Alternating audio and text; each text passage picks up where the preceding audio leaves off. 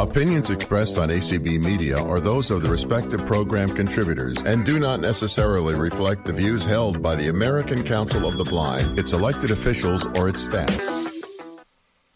Uh, welcome. This is Maria Hanson, uh, welcoming you to the first GDUI session at this year's ACB convention. Um, I'm really excited. This is probably our most popular session, the Guide Dog School Update. We'll be hearing from 13, um, excuse me, yes, 13 US schools and one Canadian school today. Um, and I'm sure everyone's excited to hear that. Uh, before um, we proceed, uh, into the meat of the sessions, and this is a double session. I want to do a couple of things. First, I want to introduce the president of GDUI, who'll give a couple of words. Or, uh, and then I have a couple real quick announcements, uh, business-wise, and then we'll introduce Vicki, our guide dog school liaison, and she'll take over with the program. So first of all, uh, Sarah Calhoun is in. I hope she's unmuted. Sarah is mm-hmm. president of Guide Dog Users Inc. Maria, yes. Me, it's Andrea. Before you go further, uh, do we need to do CEU codes? Thank okay, you. I will announce the CEU codes twice. And then at the end of the session, I will announce the ending CEU codes. So if you need these, please take note of them. They will only be announced twice. Beginning CEU codes for this session zero one four seven zero. Again, zero one four seven zero. Thank you, Maria. Oh, thank you. Okay, Sarah. Hello, everyone, uh, and welcome to the uh, Guide Dog School program uh, update. And as Maria said, we are very excited to have the program and everyone is always looks forward to the school updates. So we appreciate all of the uh, representatives from the schools that have called in and uh, will be giving an update. And we uh, thank everyone, uh, members and friends who have called in to listen as well. So um, uh, I'm looking forward and again, enjoy the program and the uh, rest of the convention. I'll turn it back over to Maria.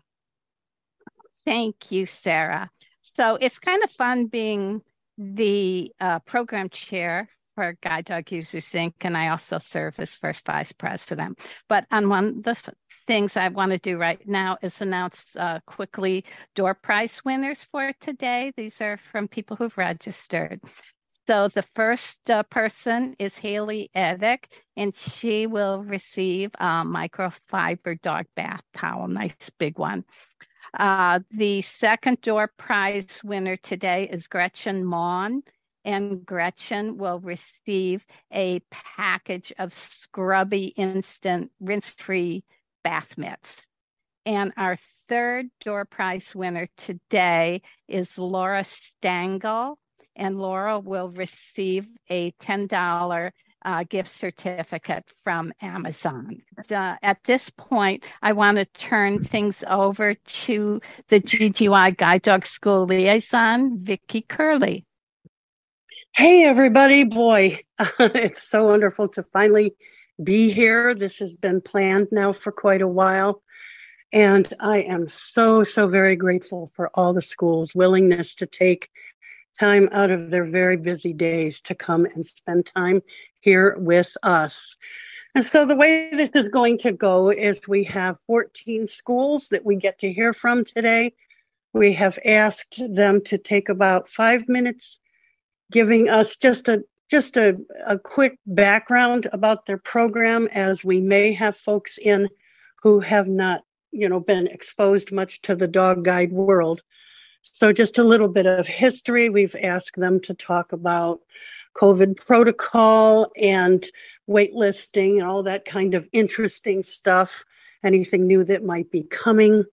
And then after we get through the pro uh, the schools, we will then be opening up for questions.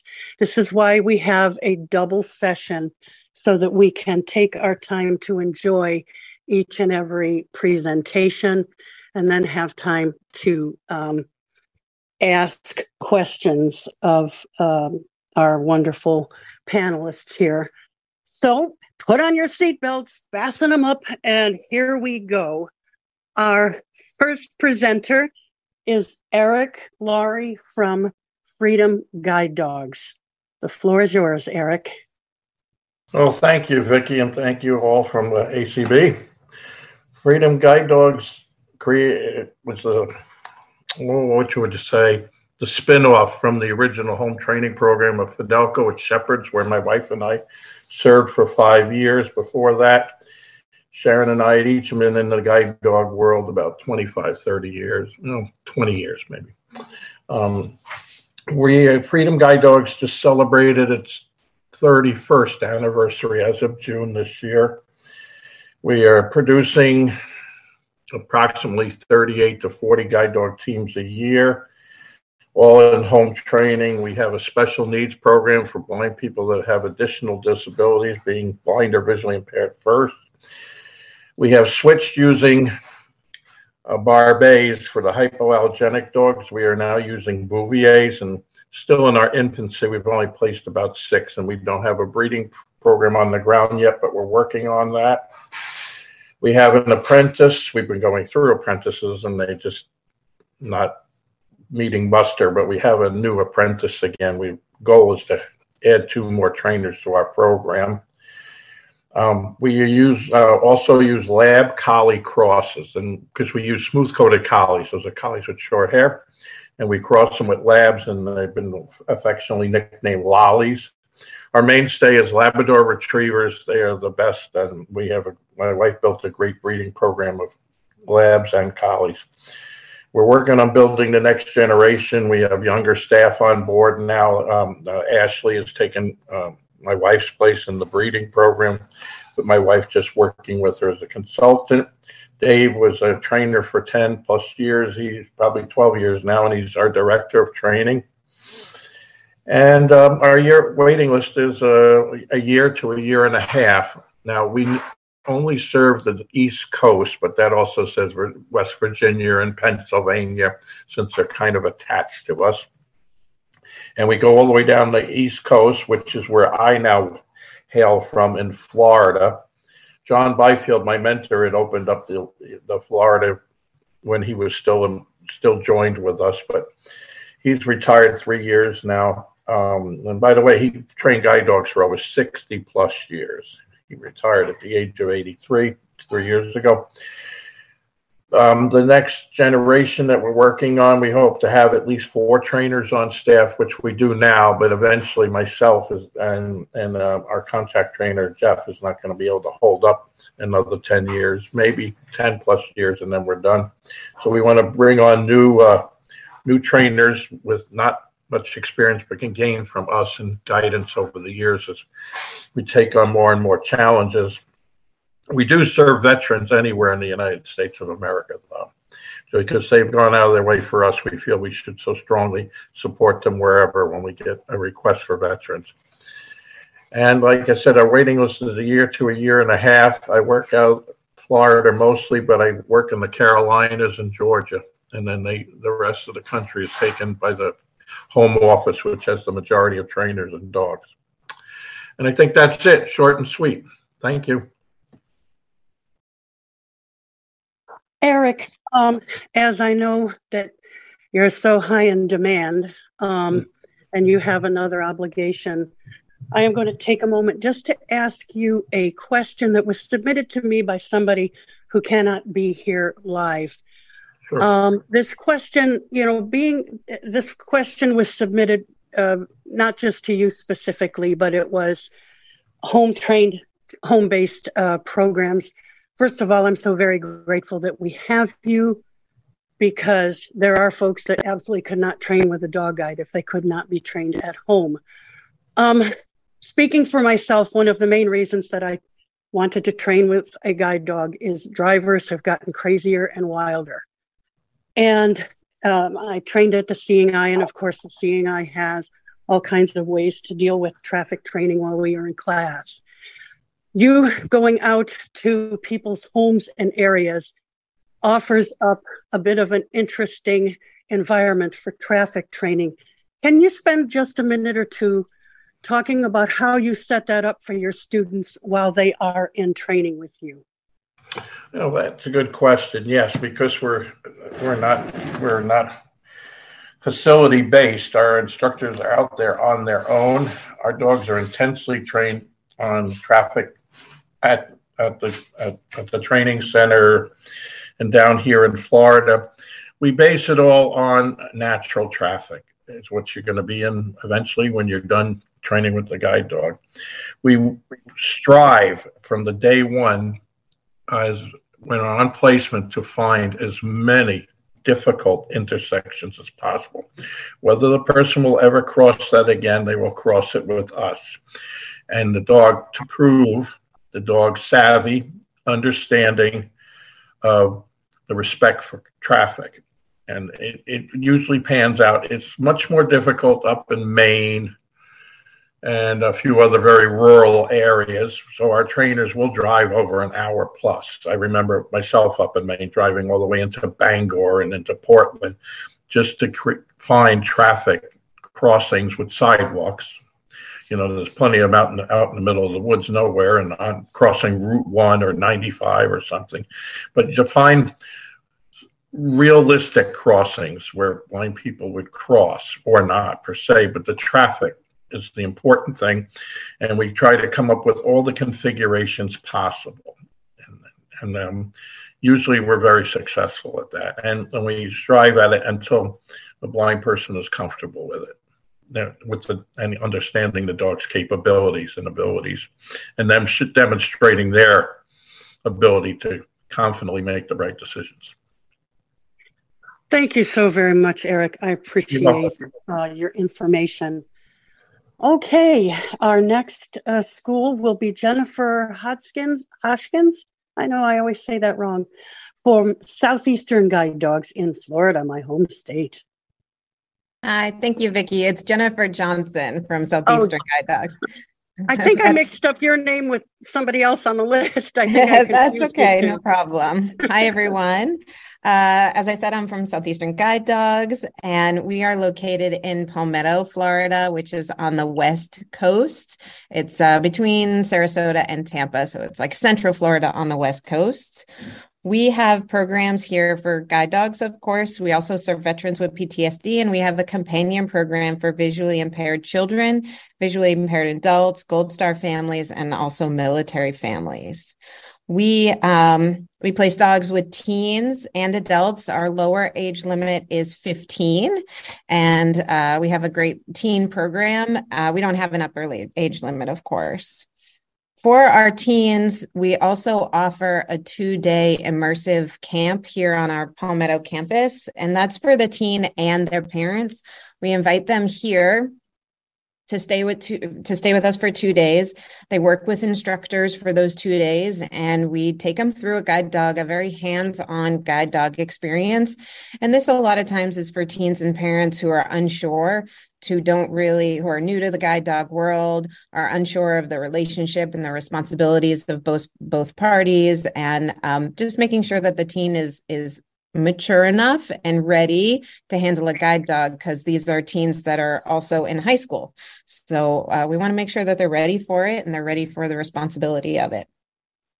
Uh, as far as our training program, we use positive reinforcement throughout the training curriculum and also through the the client training.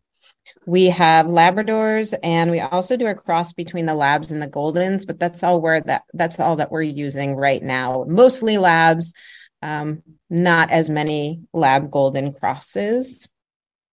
For client training, we place about 60 guide dog teams a year, and we serve all of the continental United States. Right now, our wait time is about 12 months. New this year to our client training, we launched what we call our online university. And this is an online learning platform that introduces our approved applicants to veterinary care, uh, care of the guide dog in your home, as well as some of the vocabulary and skills and techniques and things that you're going to be learning while you're here on campus. It doesn't replace our on campus training because, of course, nothing can replace the hands on training and it's not a requirement, but it is really highly um, encouraged to get on there and do as many of those modules as you can before coming to a class. Our classes, speaking of classes, our classes are a three week course here in uh, Palmetto in Florida, and we run all year long. Most of our training is uh, through the residential course here on campus. Um, we do occasionally do some home training for uh, mostly for for applicants that have had guide dogs from us before. Our class sizes are six to nine students. So we try to keep a three to one or a two to one ratio of student to instructor. Two to one is really what our goal is, but uh, we will go up to three to one. Post graduation, we always do a 90 day follow up with our graduates. And so, anywhere within the 90 days after graduation, we uh, come out and visit you in your home. And that's mostly it's done from one of the instructors that you had in class, or it'll be done by one of our alumni advisors that, you know, our field representatives. But within that 90 days, you'll have a home visit. It could be the week after you get home, it could be uh, six weeks or it could be at the end of the 90 day mark but we will st- keep in touch with you for that 90 days pretty closely at first. And the last thing is that we do offer an alumni benefits program and this supplies dog food from from, from family foods. That's what we feed here on campus. And so it'll supply the dog food for free. It also covers the cost of annual veterinary visits and the cost of uh, monthly preventatives. And that's all I have about right now. Jennifer, um, what protocol do you have in place, if anything, for COVID? Yeah, not much. We we really we're not requiring any testing. We're not having any masks, anything like that. So we we're we're pretty good to go now and back to pretty much normal. Great. Okay, Jennifer, thank you so so very much for that. Thank you all. All right, our next presenter will be Melissa Carney from Guiding Eyes for the Blind. Great. Thank you so much, Vicki, and thank you everyone for inviting Guiding Eyes to speak on this panel. Um, I'm going to introduce myself and then turn it over to Mika White, uh, who's also an ACB member, to share a bit more about our school as well. Um, so I'm Melissa Carney. I'm the Community Outreach and Graduate Support Manager at Guiding Eyes. Guiding Eyes was founded in 1956. Uh, we are based out of Yorktown Heights, New York, which is just outside of Manhattan.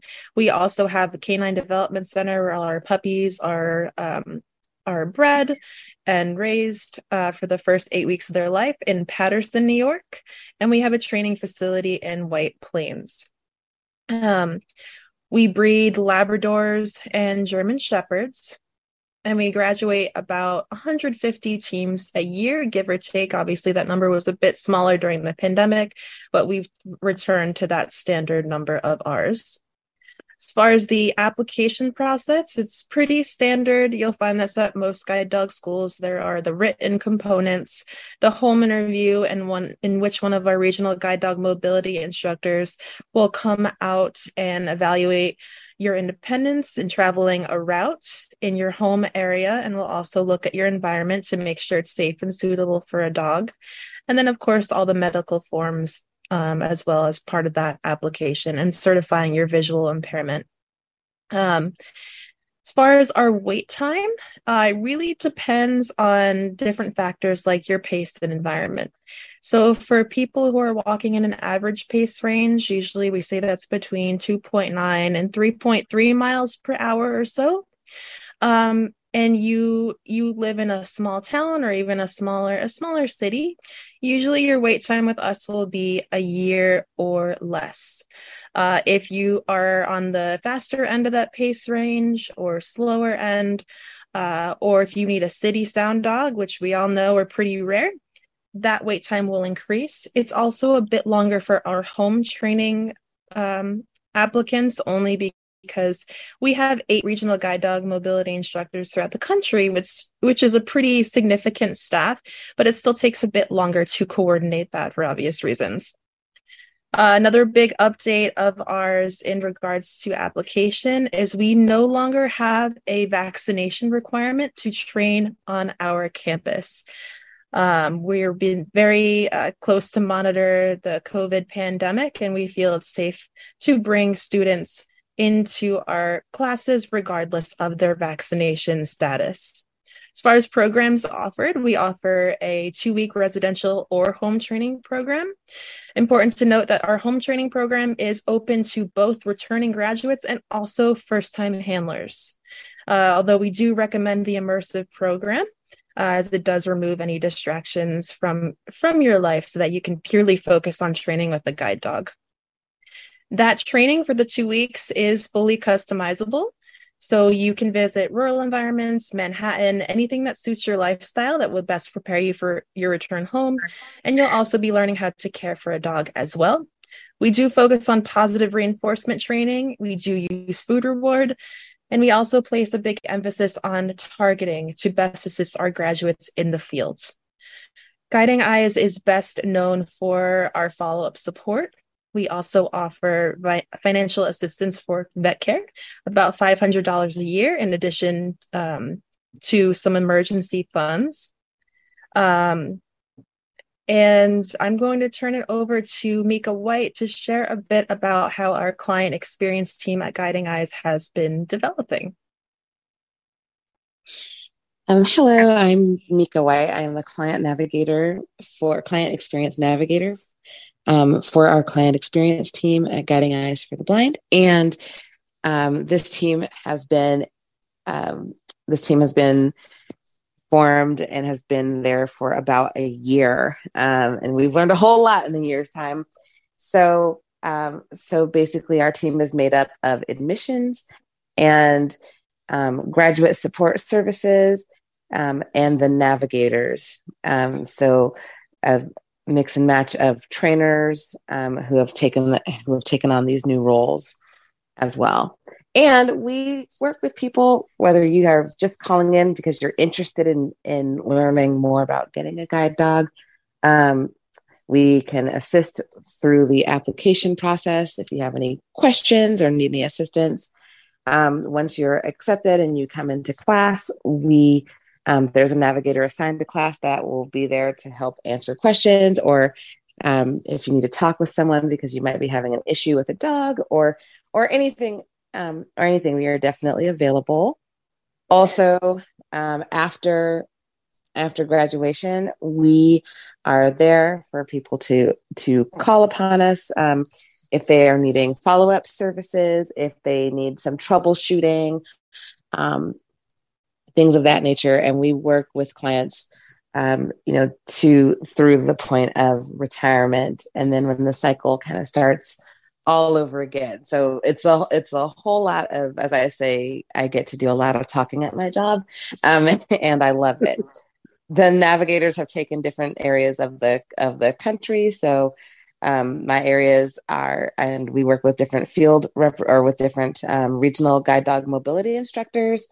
Um, so basically, when you call the school, we have our we have our own line. So when you call, um, we will definitely be reached and um, and just in any however we can best support um, people who are interested in our school or people who or our current clients that is definitely um, that's definitely what we want to do and this is melissa again we will be attending convention in person you'll be able to meet mika um, and to share our information, our contact information, if anyone would like to learn more about Guiding Eyes and what we do.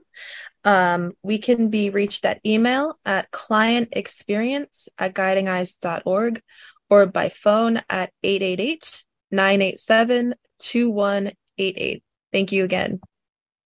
Thanks so much. Uh, before we move on, do um, does Guiding Eyes have any COVID protocol right now while students are in class?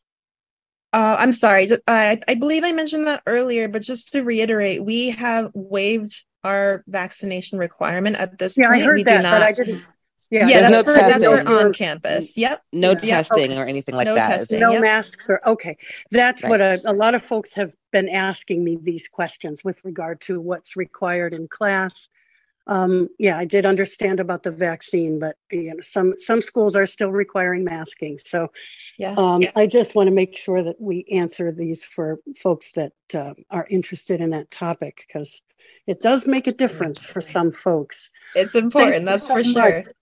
Thank you so much, ladies.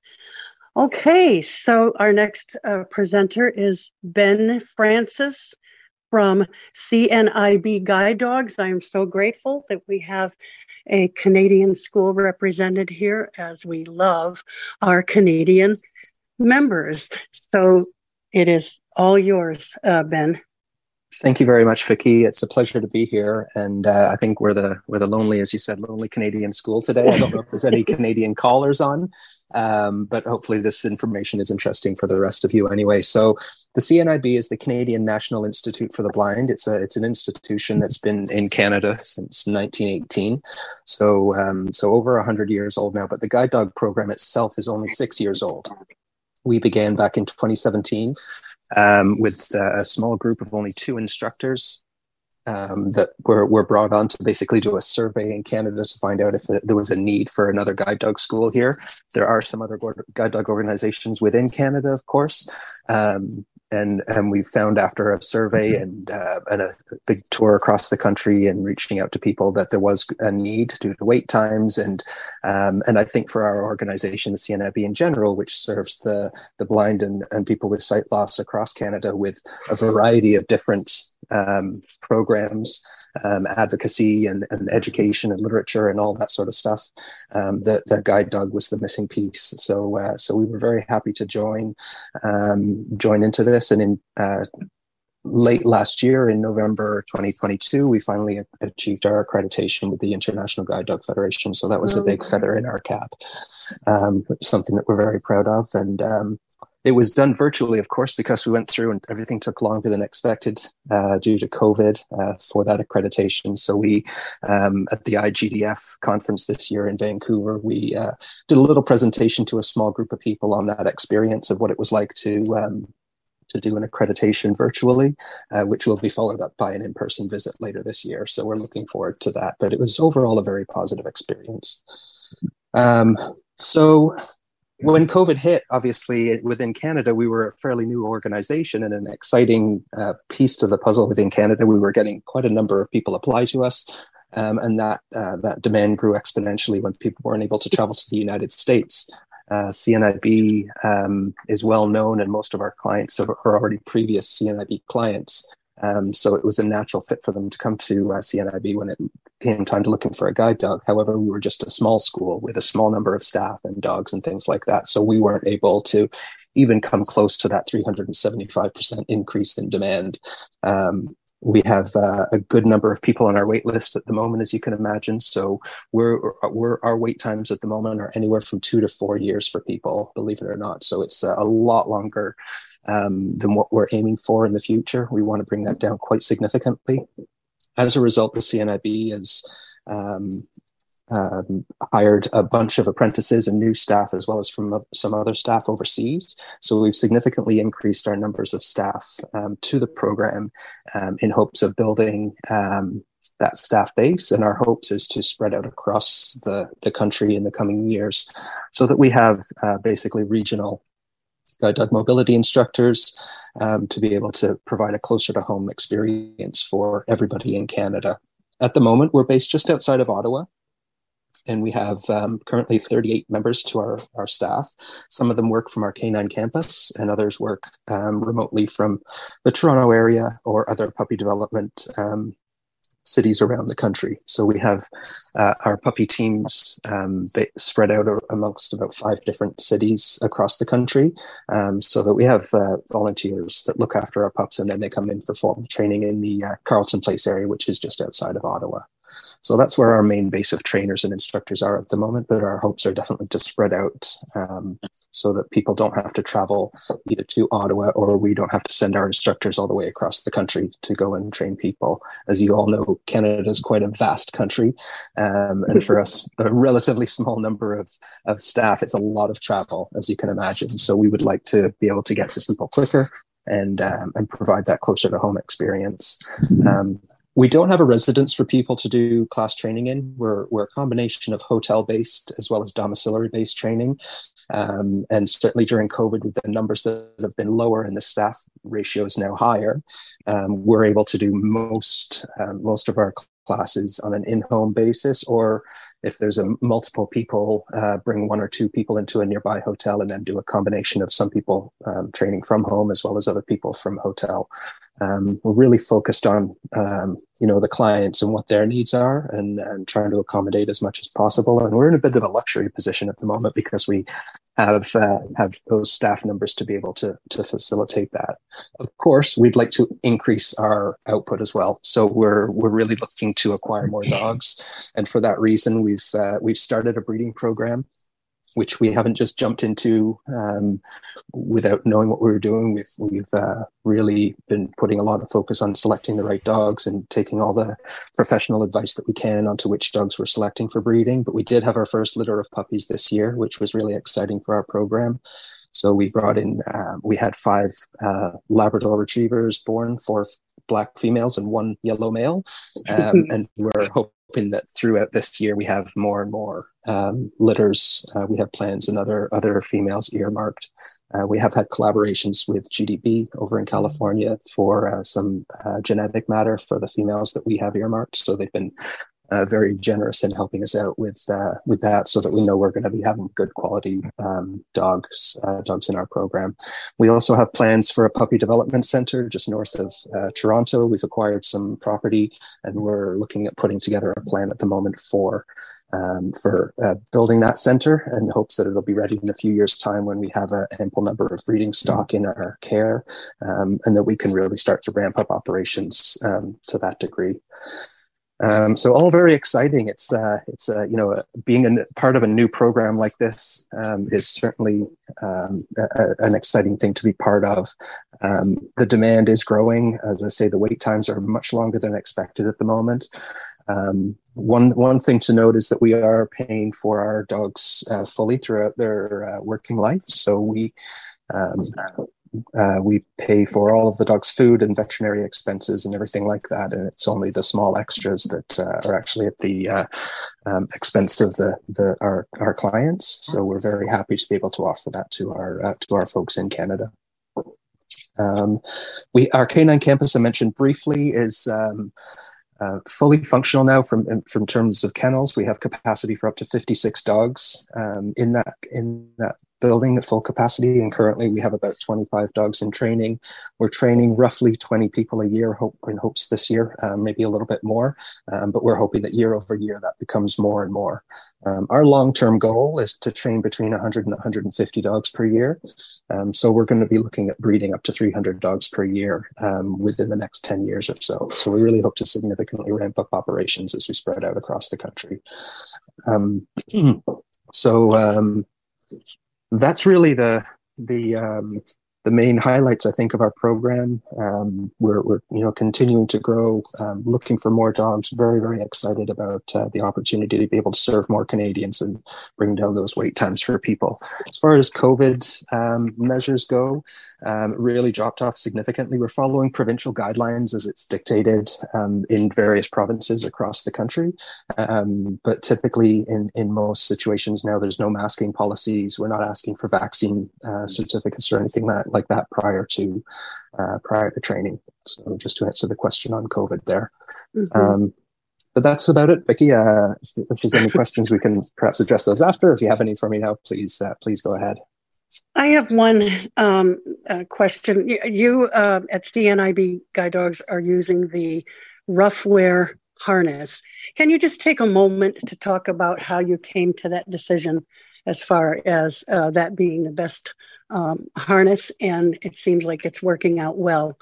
Uh, just yeah. just share a little bit about that, if you don't mind. For, for, sure. So when we were a small number of staff, and we were about six technical staff to begin with, we had um, tried a, a, bunch of different harnesses from various places of, of both places people had worked before, um, harnesses that people had acquired or that we'd reached out to other schools in loan. So some of our first our very first class of six people that went out had harnesses that were a complete mishmash. Some of them were from uh, similar to like the guide dogs for the blind, uh, excuse me, uh, GDB in the UK, and some of them were similar to leader dogs because they had uh, lent us some at the time, and so it was a real, a real mishmash. But uh, during that time, we were develop, developing a Canadian option um, with a place called Global Working Harness, and we got a, a bunch ordered from them, and unfortunately, they just weren't working out from a durability standpoint.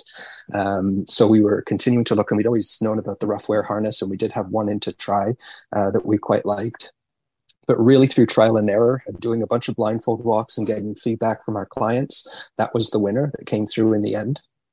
For those of you who aren't aware about the Ruffwear harness, it's obviously made by Ruffwear um, which is a company down in Bend, Oregon, and um, and they have a, a harness that's um, uh, quite nice. It's a it's um, kind of a soft material. It's got a perforated plastic inside, so it's quite breathable.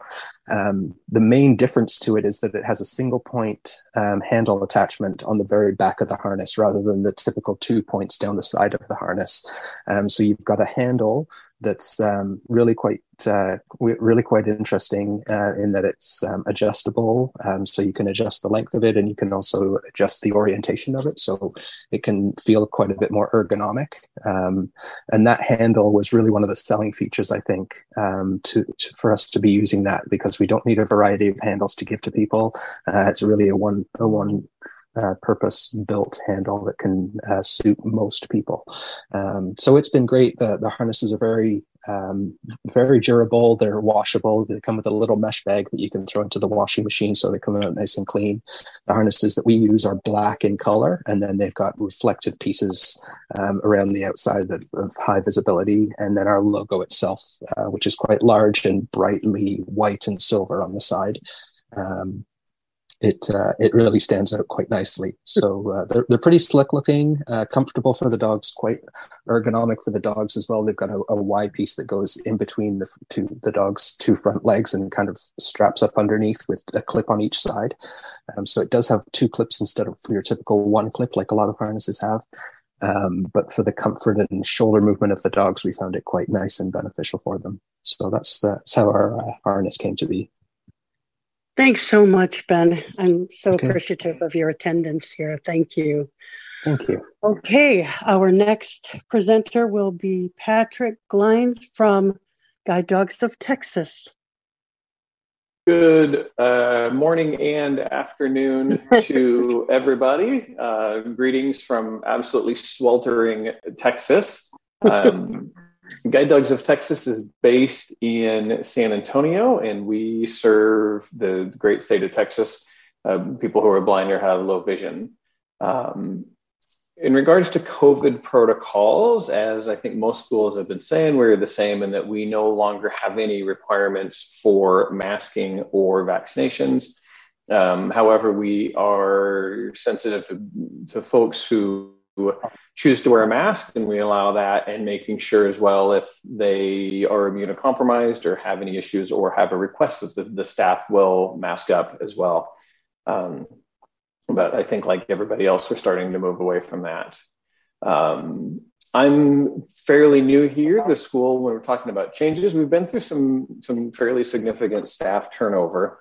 Um, we've got that stabilized now and we're really in the process of building the program back up um, so currently we have two guide dog mobility technical instructors on staff, as well as a third year apprentice, and we're working on acquiring um, a guide dog trainer who will become a, a GDMI. Uh, in addition to the, we have eight staff total, in addition to the other staff that work in the back office. Um, we're producing, uh, we'll probably put out four or five dogs this year. We're fairly small scale uh, which is about the standard uh, for the school. But we're working right now very hard on putting a robust apprentice training program in place so that we can grow production into the future, um, doing that in a slow and steady way so that we can ensure quality uh, within the process. Um, in terms of client training, our current model, because we're small, we're able to be fairly flexible. So the standard model is that the client will be on site here with us for several weeks, and then we will complete the training in the home. So we can work on learning all of the fundamentals of guide work mechanics in our controlled environment, um, teach all the basics here, and then we can go home with the client and then deal with any individual uniqueness that everybody has in their home area. Um, but this is customizable for each person. So if a client needs full in-home training, we can do that. If they don't need or want, you know, they're getting their fifth dog and they're like, hey, gotcha. Don't need you to come home with me, but thanks. Clients have that flexibility as well. They're really part of the decision-making process. Um, like others have said, we train maximizing positive reinforcement and minimizing positive punishment. Uh, we train clients as well in the use of food reward and clicker training. Should the client use to do that, we will we will do an education around that. Um, our wait list, uh, I feel Ben's pain. We also hover between two and three years. Um, like I said, we're in a growth model right now in an effort to produce more dogs so that we can get that wait list down. Um, and also, Ben, congratulations on your uh, IGDF accreditation. Um, I think that's it from me, and I appreciate everybody giving us the opportunity to be here and share a little bit about our programs. Patrick, just out of curiosity, what breeds of dogs do you use in your training? That is a great question. We are heavily bread and butter with the Labrador Retriever. We will also do some lab golden crosses and the occasional golden retriever. Um, I'm also working with a breeder in North Dakota who is producing some Labrador poodle crosses for a more uh, hypoallergenic type dog. We will not be using those right now and in the near future, but we're working together to see if that is a possibility in the future of something that we may be able to offer. But for now, today, Labradors, some golden, some crosses. Thank you so very much, Pat- Patrick. Thank I you. appreciate it. All right. Our next presenter is Dave Johnson, as well as Min- Melissa Allman. I don't know if Chelsea is here, but uh, they are from the Seeing Eye. Hey there, it's Dave. I, I am here. Melissa had to duck off for another presentation, unfortunately, and Chelsea is yet yet another presentation. So it's all it's all me today, uh, unless Melissa has the opportunity to pop in. Um, so we are coming up on a 95th uh, birthday in January, and working on plans to celebrate that and looking ahead um, combining that with a celebration of the Seeing Eye dog being the state dog of New Jersey. And our our biggest party will be on our 100th anniversary, however, in um, 2029. Um, as far as COVID goes, we still have some restrictions or precautions, I should say. We're, we're taking vaccinated, unvaccinated. Up until this class, we've been having everybody PCR test before they come uh, 72 hours before they come or less. And um, it's been a good safeguard for us. You'd be surprised at the number of people who actually fail the test when they're feeling well and then suddenly get sick. So we've had as many as three people drop off of class because they've in one class um, because they've actually not known they had COVID coming on. Um, PCR tests are getting harder to come by for people. So we're going to switch to the home test. And when people arrive here, we ask them to be really cautious when they fly, ask them to, to mask if they can in a plane. And just for precaution's sake, in the event that someone got sick while the first week of class, we've been masking the first week of class and then we take them off and do our thing. Other, otherwise, we're back to normal, uh, whatever normal is these days, right? Uh, it's changed the world for sure. Um, so most of our services are campus or facility based. Um, I think we serve between 500 and 530 people since uh, our return from the uh, pandemic. And it looks like this year we're going to come out around 220 this fiscal year. Um, our waiting list continues to decrease as we as we work on on uh, getting people through the program. And we also have other models, by the way. We will do home trainings for retrains and uh, home and away, which we consider the, the best we can possibly do for people who've done it before. Um, start people's training here on campus, make sure that, that the the match is solid, and then move on to finishing the training at home. It, it's just um, very staff intensive to do that kind of training, as everybody knows. Um, our waiting list is down to a little under 200 people. We were up up over 300. And the good thing is we keep getting new people applying. So as soon as we get the list down, we start adding new people. But I would say we're looking at about a year for most, um, regardless of where you live or, or what your your uh, situation is. We continue to breed German Shepherds, Labradors, and, and Lab Golden Crosses. Um, so this summer in August, we are going to uh, celebrate and start hosting a Seeing Eye seminar for youth once again. We did this program. Uh, we stopped it about 10 years ago. We were bringing kids in for two day experiences and they stayed in hotels while we did that experience. But we're going to make use of our own campus during the, sub- the summer months where we normally wouldn't have students on campus. We always take it a two week break during the hottest part of the summer. And we have this year, we started small. We're bringing nine young people from around the country in for a one week uh, educational and fun experience with, with seeing eye dogs. And next year, we hope to, to maybe double that and do two, two different programs for two weeks.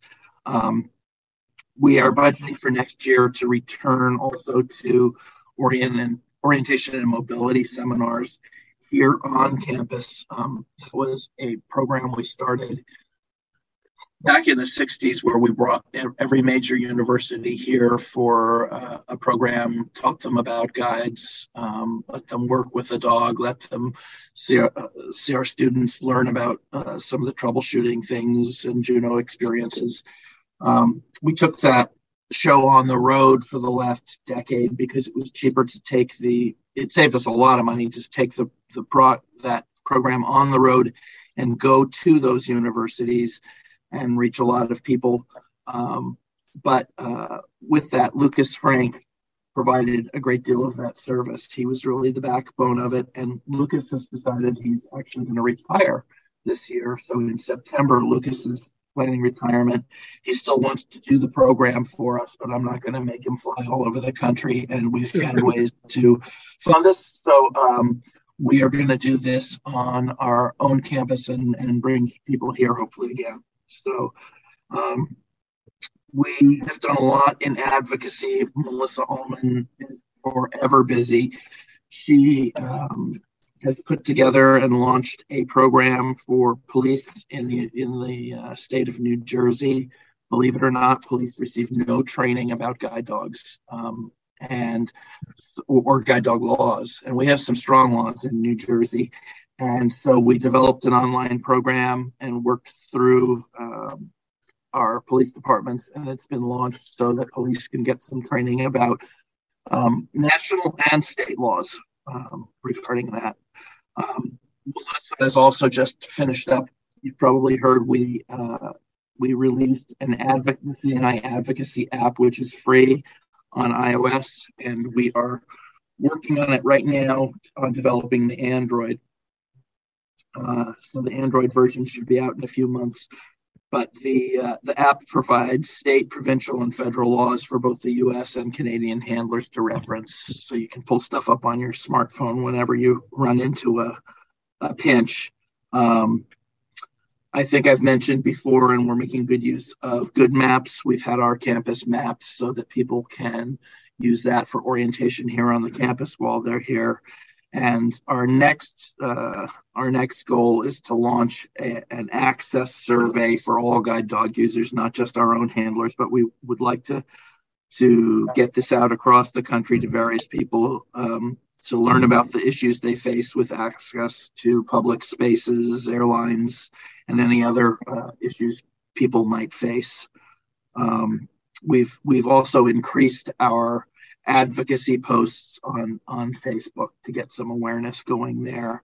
Um, everybody's being challenged by the, the airline regulations, DOT form, and so on. So we want to try and make some headway there. I think that's it for the new news. Um, any questions from you, Vic? So, so just um, this may not be anything you can answer um, with any uh, uh, accuracy, but how long do you think you might be requiring uh, the masking for the first week of class? Any idea on that?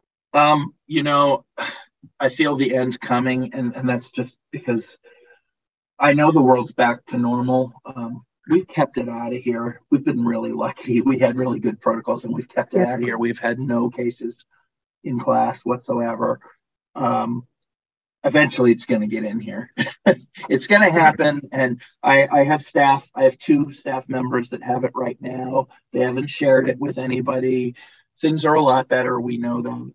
Um, my concern, I guess, is, or our concern is what will happen if it does get in here and what that might do to a class environment and how many people that might keep from finishing their experience.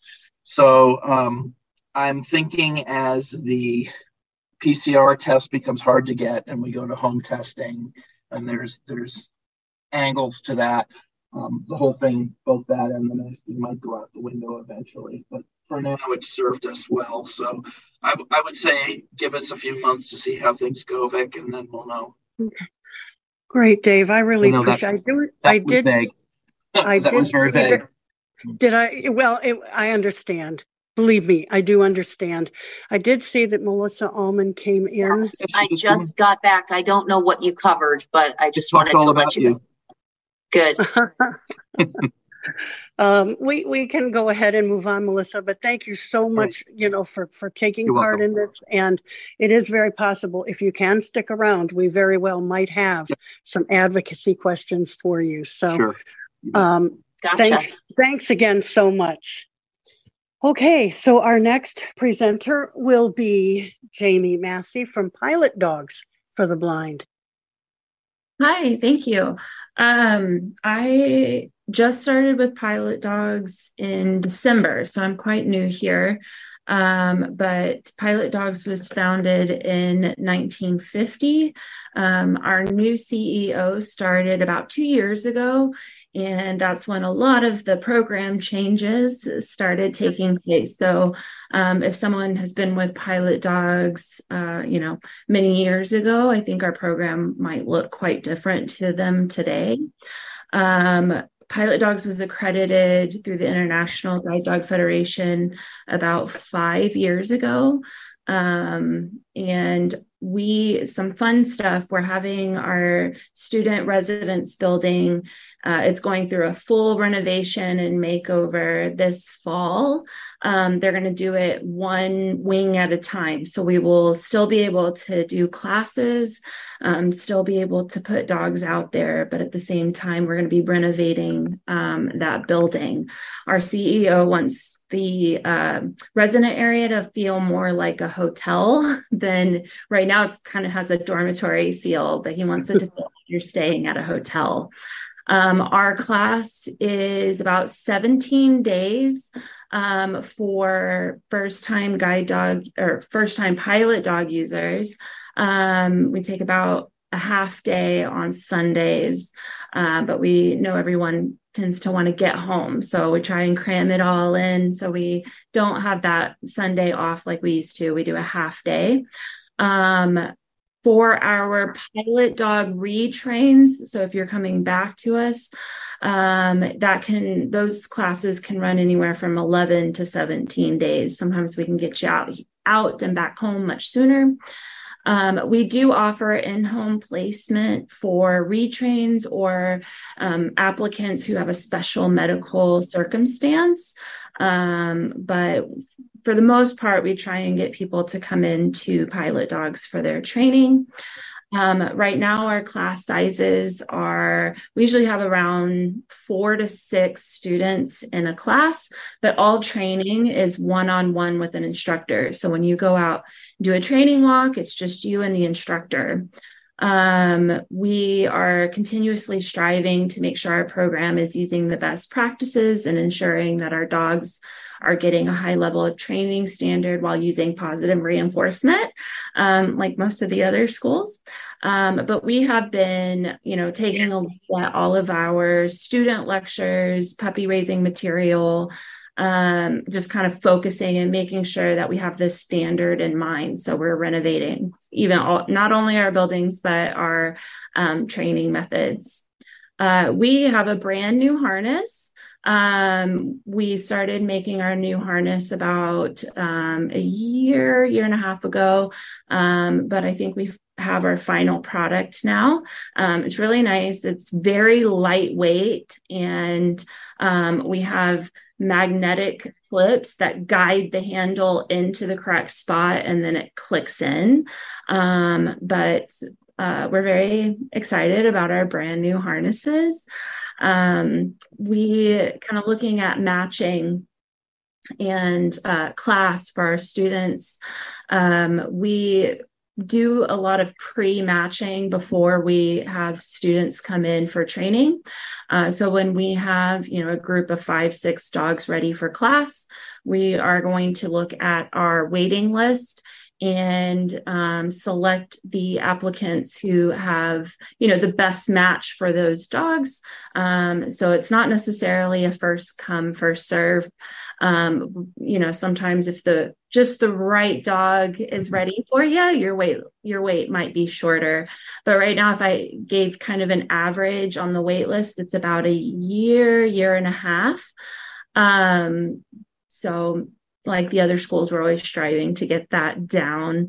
Um, but once we have class selected, we have students selected for class, um, there's about a month period with the dog where we're customizing the dog for that student. So um, we have an idea of who the student is for that dog. We're going to start, you know, getting the dog at the right speed, take the dog to all the environments that it looks like that applicant has on their list that they're going to go to. Um, so we are customizing those dogs for those students. Um, we have just purchased some land next to um, our campus and we have started plans for a GNR, genetics and reproduction building. Um, so that way we can breed our, or sorry, grow our breeding program. Um, so that's exciting. I just saw the plans for that and um, we're really excited. Uh, right now, our breeds are Labradors, Golden Retrievers. Um, sometimes we get Lab Golden Crosses. We have a few standard poodles in the program um, for anyone that has allergies. And um, we used to put out German Shepherds. We don't have any right now, um, but I just got word that we might have found a good new breeding line for our German Shepherds. So we're working on getting. We have a orientation mobility instructor who is on staff um, and he can provide a two week orientation and mobility course uh, for applicants or even non applicants. So, whether someone is wanting to get a guide dog or not, um, they will he will still do a two week orientation and mobility class for you um, if someone is someone needs it. Um, the nice thing too about having him on staff is even on class for our um, guide dog classes he's there to be able to provide assistance if someone is needing uh, more support um, our graduate services is uh, continuing to try and improve alumni experience. Um, we like to call the graduates on their graduation anniversary, um, not to only check in and see if they need any training advice, but also to provide school updates, um, new resources, you know, that are available, we like to send them all of the, those things. And then um, we are able to provide um, aftercare services in home, like have an instructor come out to your home uh, if it if it's needed. Um, but we do try and solve as much as possible remotely. Um, Pilot Dogs has just started to cover all of the cost of routine vet care for the dog. Um, we do a reimbursement program for dog food. Um, and then we do have a, you know, any extra vet expense out of normal care. We do have, um, it's by a case by case basis. Um, COVID protocol, we're pretty much back to normal. We don't require vaccines um, or testing prior to coming to class, but we do keep tests on hand if during class someone is symptomatic. Um, and then we have a student room uh, that is separate from the rest of the hall, so we can move them over there if someone comes up positive. Um, but that's it for pilot dogs. Oh, thank you so much. Um, uh, I don't, I don't, I might have missed this uh, as I was, my Victor decided to act up on me. Um, how long is your class, your training class? Sure. It is um, 17 days for like first time pilot dog users but if someone is a retrain um, we try and get it to be around like between 11 to 17 days depending on like their skill level and what they need um, and then if someone is an in-home placement um, again kind of depending on what they need uh, but we did one recently that was about a week long but he had had many of pilot dogs in the past so um, it was pretty easy in home placement. Um, but someone's coming in brand new, you're looking at about 17 days. Thank you so mer- very much, uh, Jamie. I appreciate that. Thank you. All right, our next presenter will be Jake Koch from Guide Dogs for the Blind. The floor is yours, Jake. Thank you very much, Vicki. Uh, good to be here. Good morning, good afternoon to everybody, to my colleagues. Uh, good to hear your voices. Um, hope everybody's doing well. To ACB members, um, thanks for your interest in the annual uh, GDUI programming. You guys do a great job. So my name is Jake Cook. I'm community outreach specialist here at Guide Dogs for the Blind, celebrating 10 years with the org and 15 years this July of handling guide dogs personally. So it's um, can't believe it. Time flies. So a lot to get through here. Uh, guide Dogs for the Blind, we provide a whole host of service before, during, and after your time with us. And I will go through some of those services. We provide orientation and mobility immersion program training. This is a one week uh, program that provides 25 hours of instruction. So if you need O&M, um, this could be a program for you. It's primarily designed to bridge the skills gap between what you have and what you would need to be successful with a guide dog. It is not required um, for you to apply for a guide dog from our school to receive training, but uh, we do emphasize those non-tactile travel skills, and you do uh, receive about 25 hours of instruction uh, it is both residential based and in-home based. So we have um, three O&M instructors on campus. A new one is just coming on board, and then we have three field instructors that just provide in-home O&M immersion program training, uh, spread out throughout the country.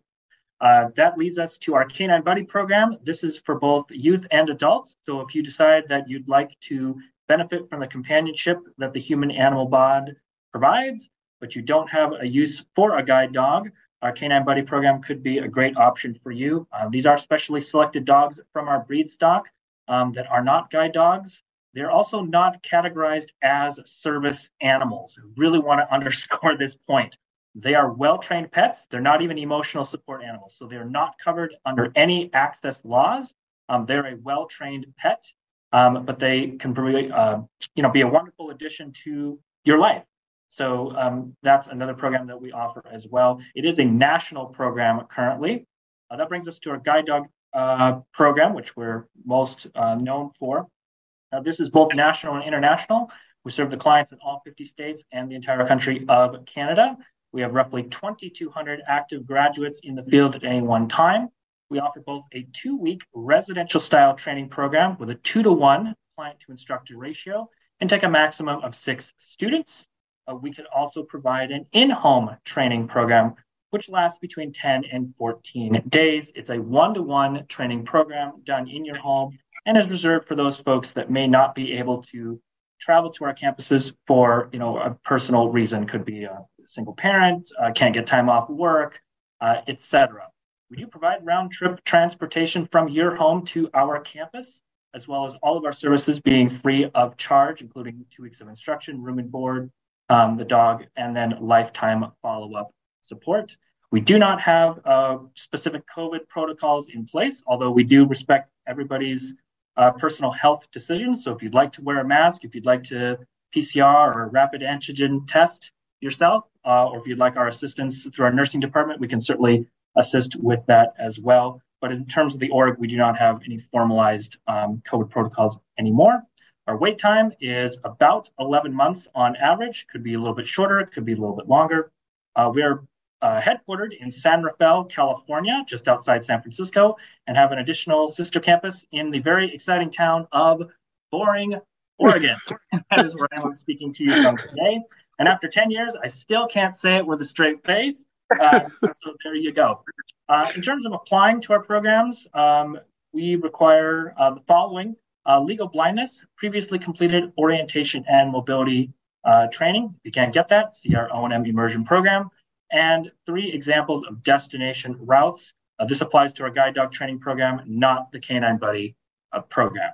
Um, so that's a bit about guide dogs for the blind. The breeds that we use, uh, we do breed our own stock of Labradors, about 70%, Golden Retrievers, about 10%, and the Golden Retriever Labrador crossbreed, and that makes up the remaining 20% of our breed stock.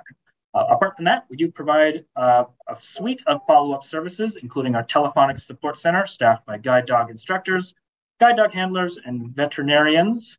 We also uh, provide annual in-person follow-up, which can also um, be done telephonically if you would prefer, and a veterinary financial assistance program. In short, it's insurance for your dog that you don't have to pay for. If you need our help, we'll help you. If you don't need our help, no problem.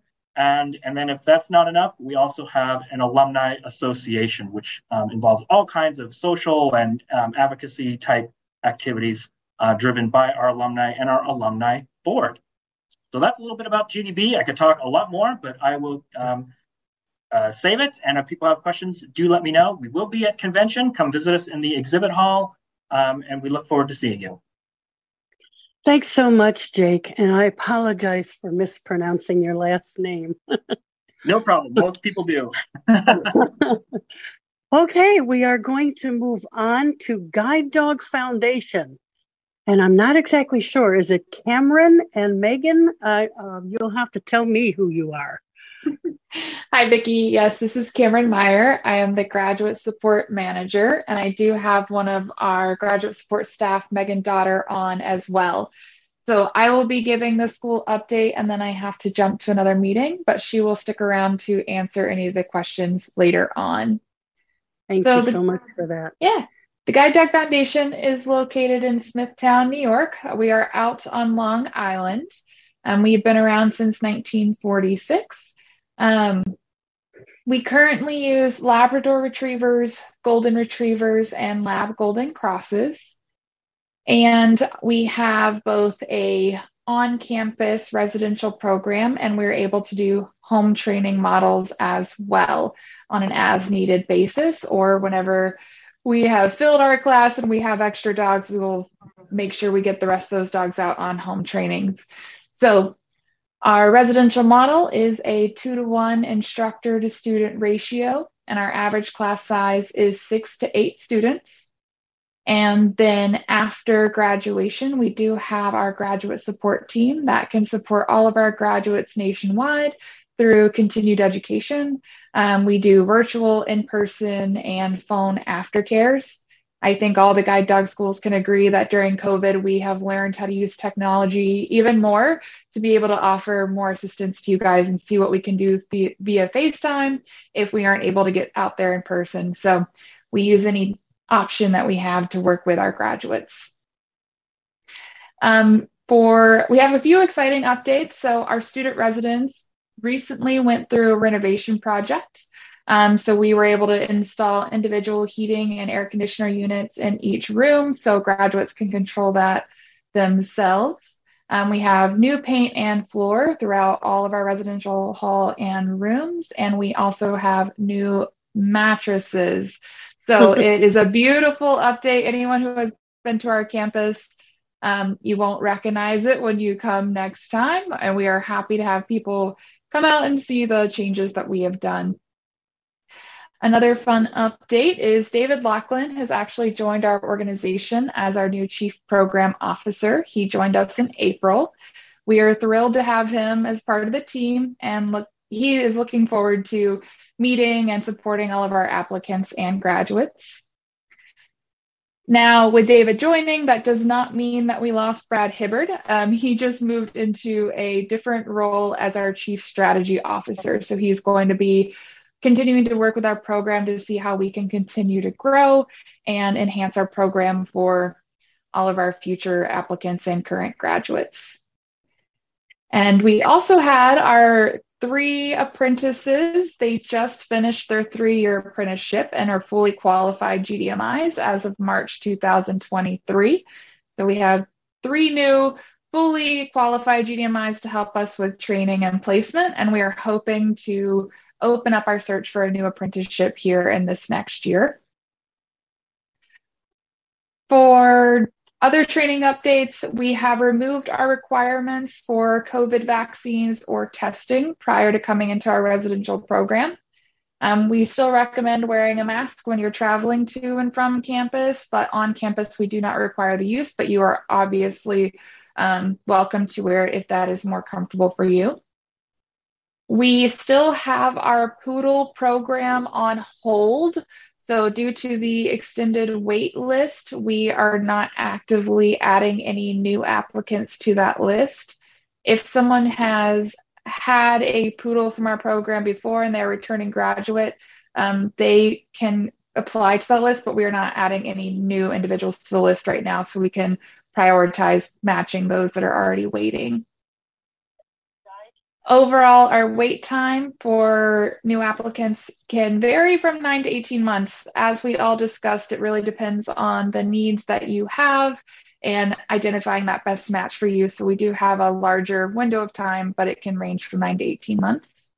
Um, to continue to work on getting that wait down, uh, we do have our sister organization, America's Vet Dogs. So we train service dogs for veterans and first responders. But over the years, we've actually had some of our qualified GDMIs move over to be duly trained and be able to train both of those.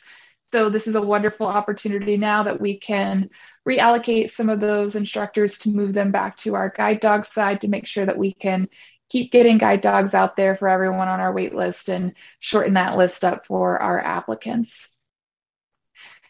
I believe that is all that we have. If you have a direct question for me, I'm happy to answer it now. Otherwise, Megan will be able to represent us in questions later on.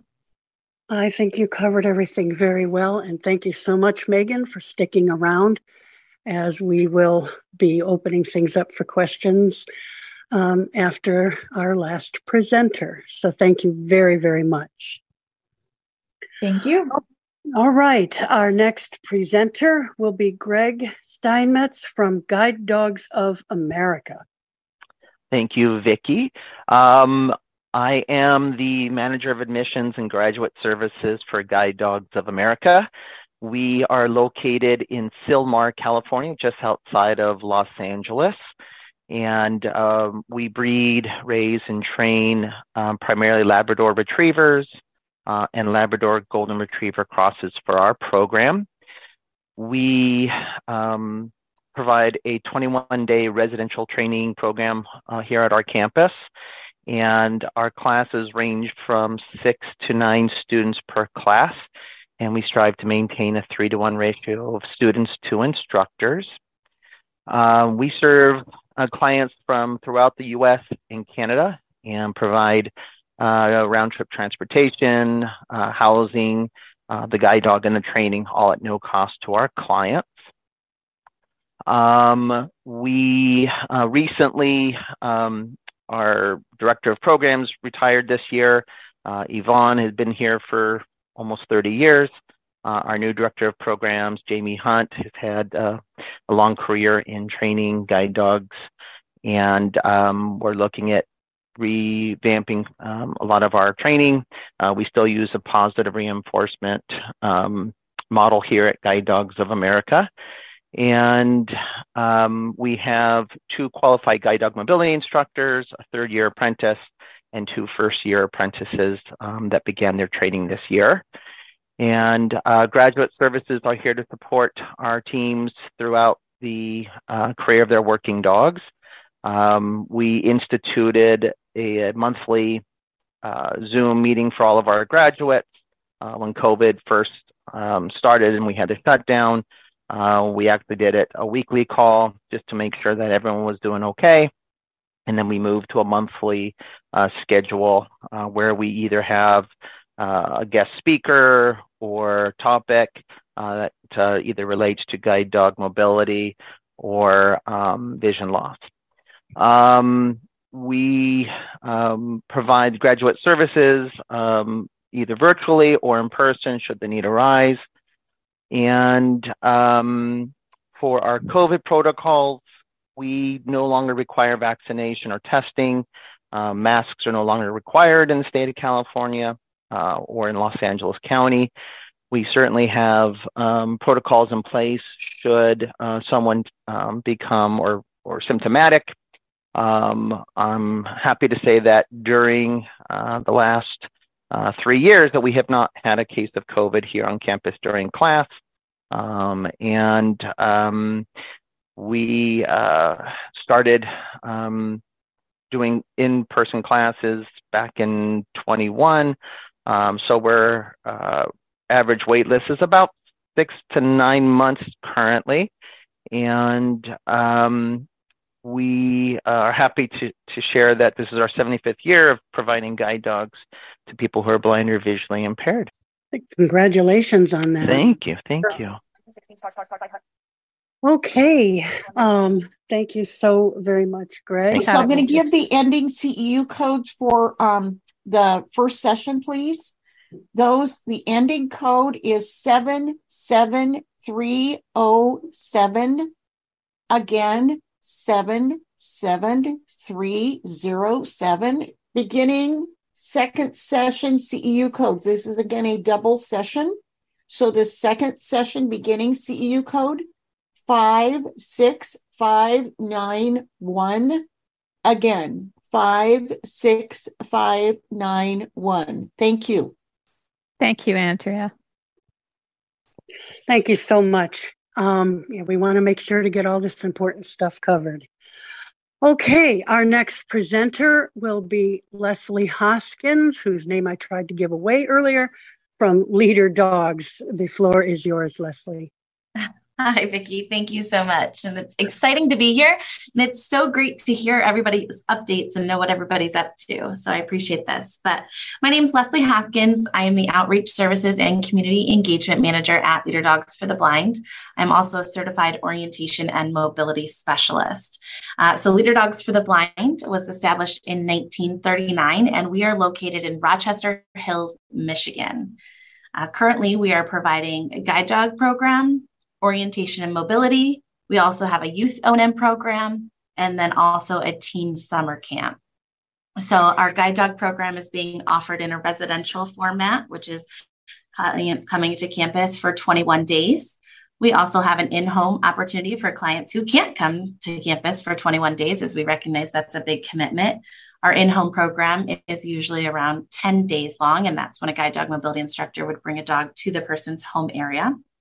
We also have a flex program, which is kind of a combination of those two. Maybe a client can come to campus for a week or two and then receive some follow up support directly after in their home area. Our last guide dog program is our adaptive services and our deaf blind team. So we do offer services to individuals who are both blind or visually impaired and or deaf or hard of hearing. And then our adaptive services also covers an umbrella of uh, additional disabilities or any kind of specialized training that anybody might need. Um, as far as our breeds, we have Labradors, Golden Retrievers, and Lab Golden Crosses. Currently, I would say our waitlist is anywhere between six months and a year. Our application process is very similar to what we've heard so far. We do not require an in home visit, um, but otherwise, all of the documents and materials are going to be the same as previously mentioned. Um, as far as new programs go, we the Youth O&M, as I mentioned, is a new program that we are offering to 16 and 17 year olds to come and bring a support person with them and stay in a local hotel. And it's kind of nice because there's a program for the student to receive those O&M services, but then also some parent support. Uh, just to go back to our typical O&M program, it is one week long and it is both offered in residential and in home. That program's available to anyone, whether or not they're interested in working with a guide dog in the future. Um, but if they are, we are certainly here to help them with those uh, goals and skill sets. We are looking forward to being at the convention in person. We will have two guide dog mobility instructors there representing us. And I believe we're at booth number 38, but don't quote me on that. um, and let's see, COVID restrictions. We currently don't really have anything similar to everybody else. If somebody is symptomatic, we do have protocols put in place. If somebody is requesting that we wear masks around them, we will certainly uh, adhere to that and make sure that everybody is feeling comfortable within this environment. Our class sizes on average are probably anywhere from eight to 10 people right now, with sticking with a ratio of either three to one or two to one.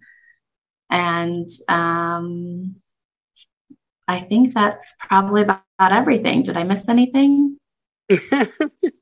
well, it was pretty conclusive. So I think you've covered it very well. Oh, I know. I'm sorry. The last thing I did want to, I apologize, Vicki, for cutting you off as I'm saying that. Um, the last thing I do want to mention, we do have a couple of virtual things that we've been doing since COVID. Like all of you, everybody's gotten very creative. We are doing monthly webinars called collaboration events where we partner with other organizations or agencies to share resources within the blindness and low vision field. Everybody's welcome to join those. You can find that at our website, leaderdog.org. We also created a new virtual learning resources page uh, where you can find out information about guide dog readiness or O&M program or campus tour or client testimonials. All of that can be found at leaderdog.org. And lastly, I'll leave you with that we have started a podcast called Taking the Lead by Leader Dogs for the Blind, and you can find that wherever you stream podcasts. Thank you so, so very much. Lots of wonderful info. All right, we are moving on. Gretchen Fisher from Fidelco Guide Dogs.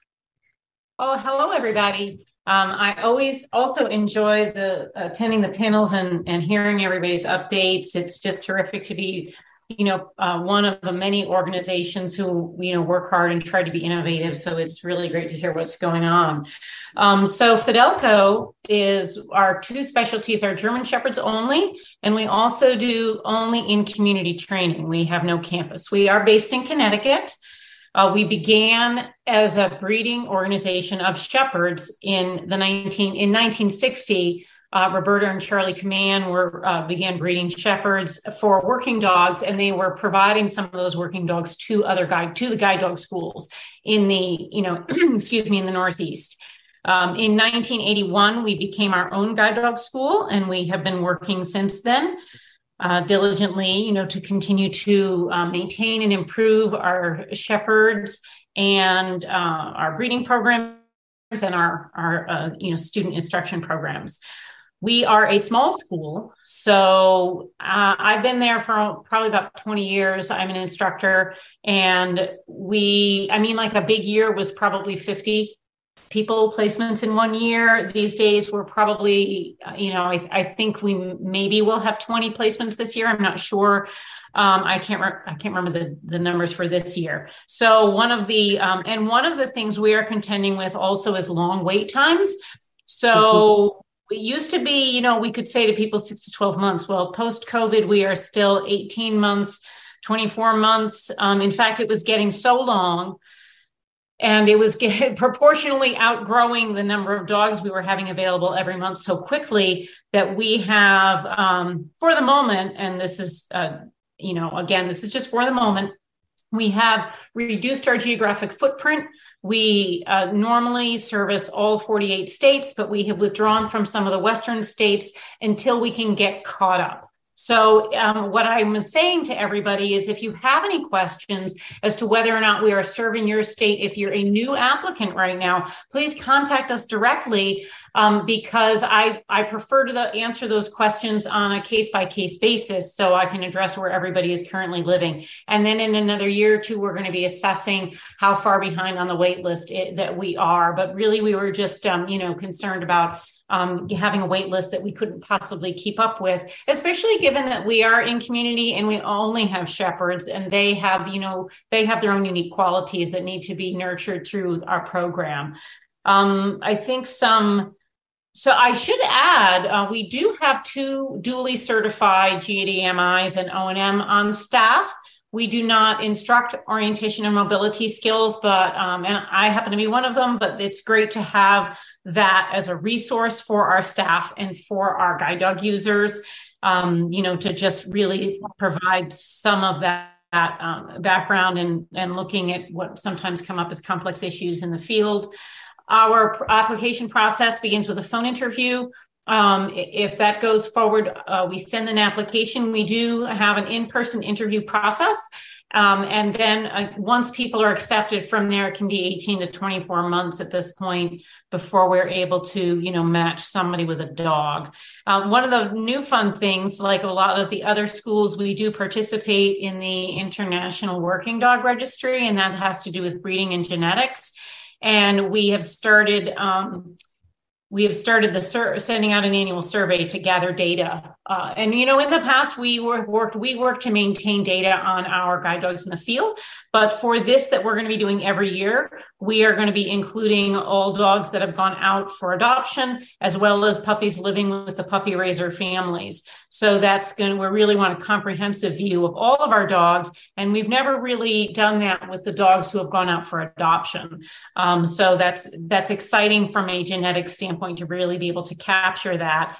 Um, and uh, you know, I think um, I know we're going long on time here. I would say that's probably the nutshell version. I, I always encourage anybody with questions beyond this to co- certainly contact us. I am more than happy to answer questions, including if people are parents and who have you know children or maybe who have folks who have family members and they're not sure how to you know manage those kinds of conversations with a family member, I'm happy to provide information about guide dogs um, and also to people who are exploring the idea. So, uh, thank you for the time that we have here today. I think this is an awesome organization, and um, and I will not be at ACB this year, unfortunately, but it's just terrific to have this chance here today. So, thank you.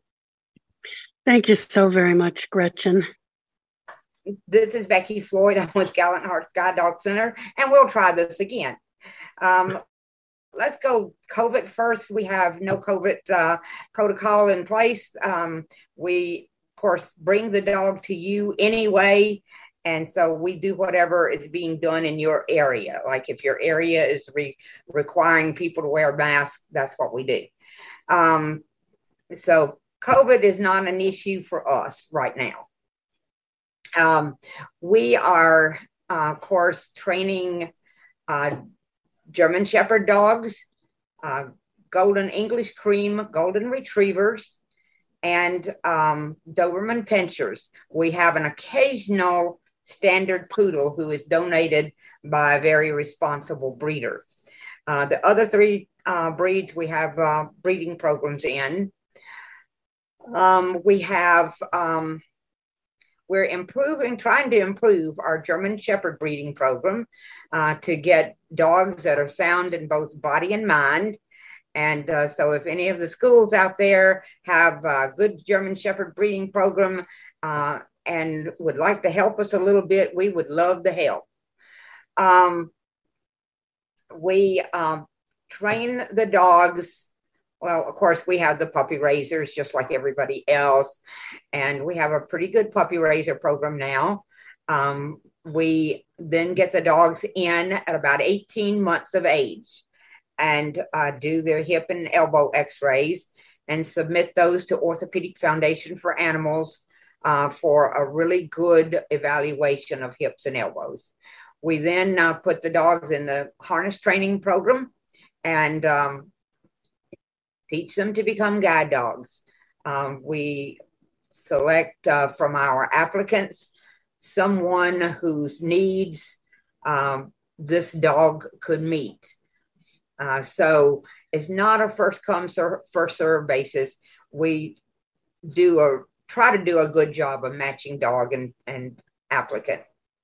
We um, then take the dog to the person uh, in almost every case and stay um, a week with those who have had dogs before, probably, um, but certainly up to 10 days if we need it.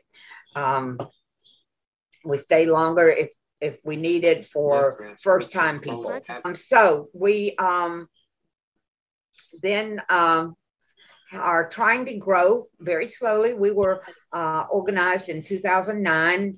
Um, and uh, since then, we have grown. Uh, we provide about, we've been providing, providing six to eight dogs a year. Now we're going to hopefully do a little bit better than that because we recently employed a part time uh, GDMI, and uh, she is uh, training some dogs for us now too. Uh, we are um, uh, an applicant in applicant status for uh, IGDF, and we should be sitting this year for uh, our full membership, hopefully. Um, we are um, let's see, what else do I need to tell you? Uh, I'm anxious to get to the question answers period. That's that's where the meat is, and where you get the information that you need. I can sit here and talk to you all day, but uh, we have recently um, built a whelping kennel. And of course, we're a small school, so we built a small whelping kennel. Uh, we have um, we could accommodate as many as five litters. Hopefully, we won't ever have to do that because we don't have enough staff to. we would be up 24 hours a day.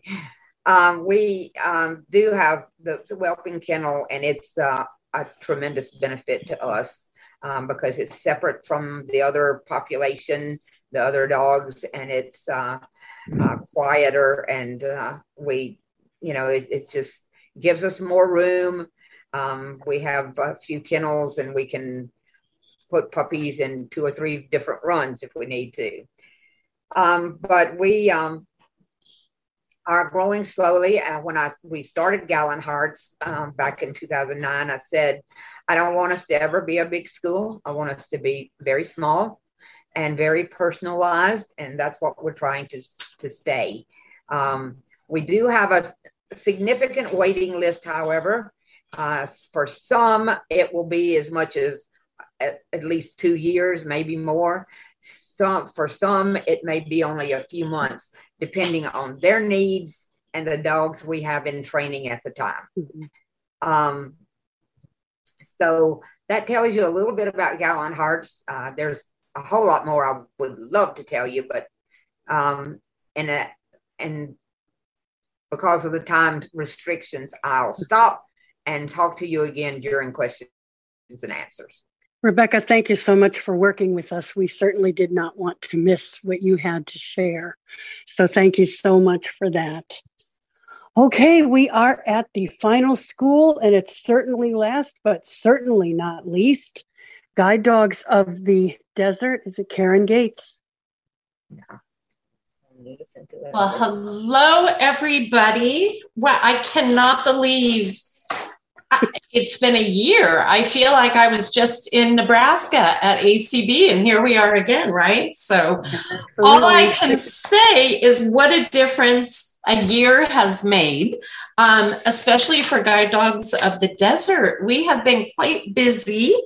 Um, we have, in the last year, we have refreshed our dorms. It wasn't quite the overhaul that we were hoping for, but they got a new paint job. They have new bedding, new cozy, comfortable um, things in those rooms. So when you're there, we're trying to make it as comfortable and cozy for you when you're here in the desert. And for those of you who do not know where we are, we are located in um, Southern California in Whitewater, which is actually um, just outside of Palm Springs. And we're about two hours east of Los Angeles. Um, being that we are in the desert, it does limit us to um, how many on campus trainings we can have but we think we still do pretty well. Uh, we do trainings up here in the spring. We try to do two trainings in the fall and then one training in the winter. And we have been starting kind of some hybrid trainings that we've done. We had a gal come out, work with us here on campus for a week. And then one of our trainers went home with her and worked with her at home for a week. And then we also have been doing some in homes.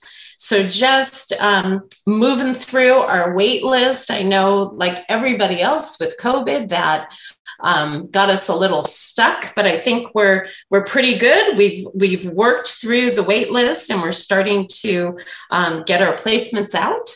Uh, we here at Guide Dogs of the Desert, we're kind of known as the standard poodle school.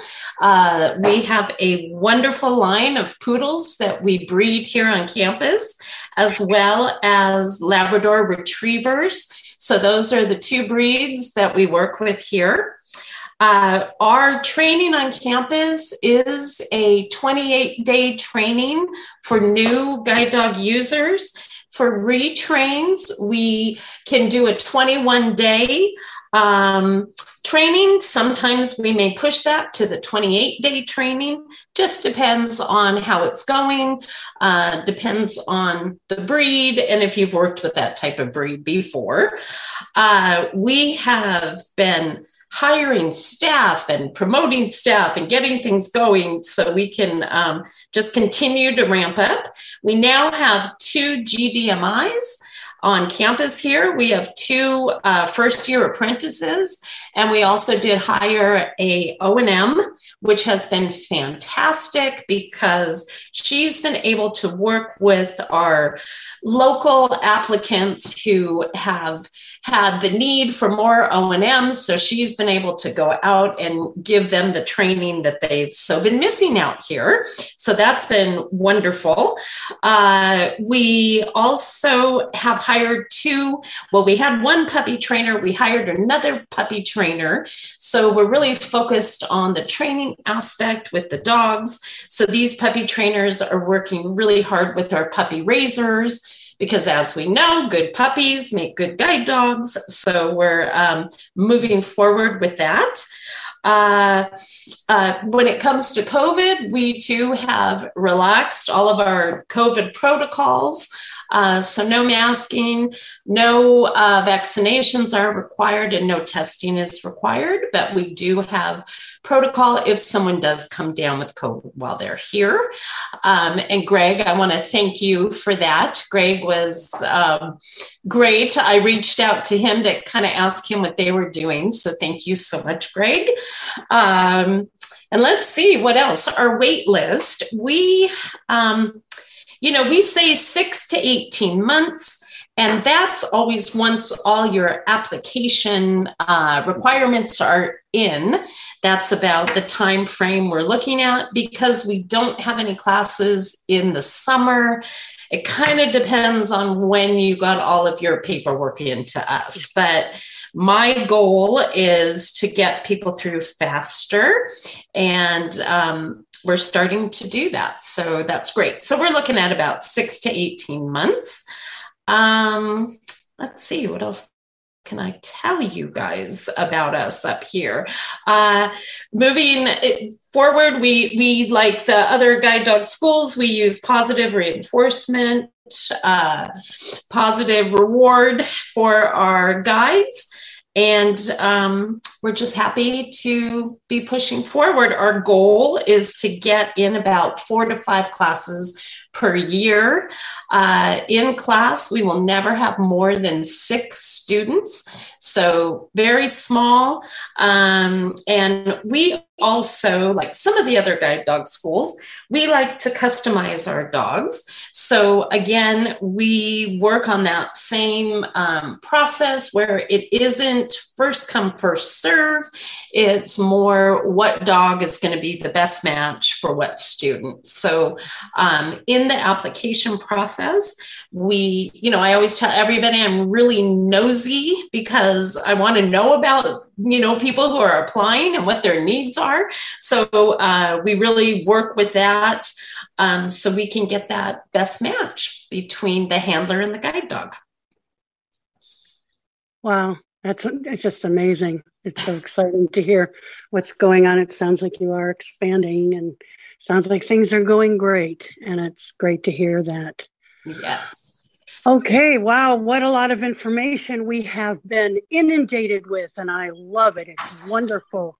Now, before we get to the question and answer time, I just want to say that I know that many folks who may have questions may have a personal relationship with someone on the panel. And believe me, I absolutely understand that. And the temptation would be to reach out in a personal way and as much as we would love to allow that, we cannot at this point because we want to make sure that there is plenty of time for a general question of either a specific school or the schools in general. So, as tempted as you might be to interact in a personal way with a particular school, um, I'm going to ask that you refrain from that and just structure your questions in a general way so that the information that will be shared will be interesting to everyone here. So, that being said, I will turn this back over to Andrea and she can start going through the raised hands. Thank you, Andrea. So, Pamela, please go ahead. Some of the schools now are no longer um, using Goldens, but more often using lab golden crosses. And I wondered what the uh, uh, reasoning was for that. Excellent question. So, who on our panel might like to tackle that question? Uh, this is Jake with Guide Dogs for the Blind. While we do use golden retrievers, I can certainly speak to some of the reasoning behind the cross. So we're always looking to maximize the success rate. Right now, ours hovers around 50 ish percent. Um, and so to do that, we look at traits that make a good guide dog, and we try to utilize our breed, we uh, breeds, and we also try to diversify our gene pool. So in doing so, that's how we're able to, you know, produce as many um, dogs that are going to be successful in our programs. So both Labradors and Golden Retrievers, of course, are very intelligent, uh, very easy to train and maintain. Um, so kind of putting the two together and meshing the, the attributes that uh, one uh, may have or another may have sort of helps to um, give us a third option in terms of um, dog selection within our program without introducing a totally different breed. Um, so it helps us at Guide Dogs for the Blind anyway maximize our um, breeding stock potential. Thank you, Jake. Okay, Andrea, we can okay, go on next to we the have next. Margie Donovan. Thank you, Andrea. Thank you, Vicki. Thank you, Maria. What a wonderful program. Thank I you. want to talk about the um, buddy program, which GDB calls it, and I don't. I'm sorry. I've I've I've got grandchildren, so I'm doing three things at once right now. Um, I would like any schools that have a similar program, regardless of the name, to address it. I've clearly heard, and I'm glad to hear that they are pets. I just came back from a Northern California family camp for the blind where we had several buddy dogs and they were all off leash and it was problematic and the staff handled it. But I'd like to address how you guys follow up with your buddy program. I think it's an awesome concept and what the expectations are. Uh, this is Jake again. I'll start. Uh, for our canine buddy program, it's essentially the same service you receive as a guide dog handler. So, what I mean by that is the structure is the same. So, you apply, um, you're interviewed by the admissions department. um, we don't just uh, take sort of first come, first serve, whatever dog we've got running around the kennel. Um, we actually match the dog to the person's particular needs. So um, if this is somebody that need, um, enjoys a dog with a stronger or higher control factor, we can do that. Most of our canine buddies have a much lower control factor. Our range is one through four. They're usually a CF2 or three. So um, we make sure that the dog is appropriately matched with the family, that the family and or individual know what they're getting themselves into, what the dog's primary role is, and we expect them to take care of the dog as uh, just like our um, guide dog graduates. So you know, no loose dogs or interfering or any anything like that. Um, we also they also have access to our follow-up programs. So that means the support center, our um, field service managers can also provide in the field support. So if there's any challenges that they're having in terms of their ability to handle the dog in the home or any behavioral challenges that the dog has, we can address those as well. And then, of course, the veterinary financial assistance program. So they're essentially a member of our community. They are treated as such, and we provide the same level of support and take the same level of responsibility um, as we would with our guide dog program dogs. Okay, thank you, Jake. Um, this is Jennifer Johnson with Southeastern Guide Dogs. We also have a program. Uh, it's more, we call it a companion program, a skilled companion program. And that's for children with visual impairment, adults with visual impairment, and um, military families, Gold Star families. And uh, our process is the same as uh, what Jake was describing. They go through an application, we um, do references and things like that on them to make sure that our dogs are still being placed with with um, reputable families. And uh, we do match them as well as Jake said. So we want to match the dog to the particular need of the individual or the family. And yes they are still pet dogs. They are companions. They have no um, no access rights. And we make it very clear as we're going through the application process as we're going through the placement process and the match process uh, and then in the contract of course we make it very clear that this dog is a companion and cannot be used or retrained as any kind of a um, a service or guide dog or something with access. So so we do follow throughout the process to make it very clear that the dog is a companion. what the hell? I'm just listening. Thank you so much. Is there anyone else who would like to comment on this? Hi, it's Ben Francis here from CNIB Guide Dogs up in Canada. Uh, we too have a buddy dog program for uh, Canadian children aged 7 to 16 years old who are blind or partially sighted. Um, again, very similar to how the other two uh, explained um, about the application process. We do an in home interview as well with the child and the family members.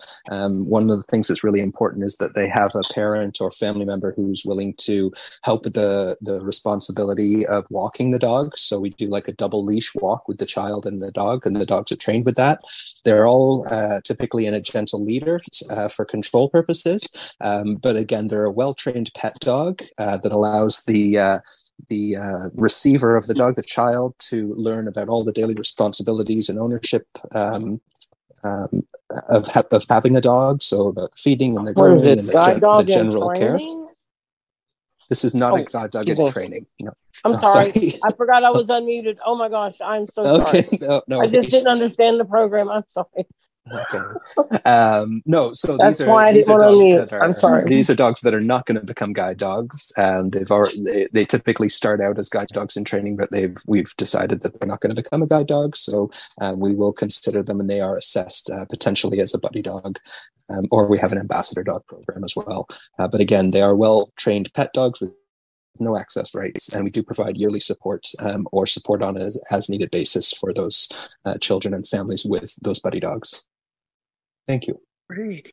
Terrific. Okay. Is there anyone else? All right, Andrea, let's move on to our next question. Okay, it is from Tennessee. Um, this is for Dave Johnson. First of all, I am 100% in support of your current protocol for COVID. I say if it's not broken, don't fix it. Um, secondly, one question that I did have that I think I missed in your presentation Is your advocacy app now available or is that still in testing protocol? I was doing two things at once. Uh, the advocacy app is available for iOS users in the Apple Store and the App Store, and uh, we are developing the Android application as we speak. And, and so, so, all you have to do, this is Melissa Allman. Sorry, I tried to unmute myself, but I'm not, my computer didn't want to be my friend. So anyway, you um, can go to the um, Apple Store and just put in Seeing Eye Advocacy and that will make it very easy for you to find and download the app. It is free and um, it is available in the US and Canada. Or you can go to our website, which is seeingeye.org slash access. And there you can find information um, on the app as well. Melissa, you're echoing. I your speakers may be turned up too high. I don't know, but you're really echoing. We can hear you, but you've got a big echo. How's so, this? Is, Is that, that better? There no. do seem to be no, two not of you. really. Uh-uh. But okay. but thank you very thank you. Thank you very much for your information. Okay, Charlene, you yes. talk, please. Thank you. Um, this question is for Fidelco, Gretchen. Uh, I'm wondering if people who, well, first of all, when did you begin to to not come out to the West Coast again?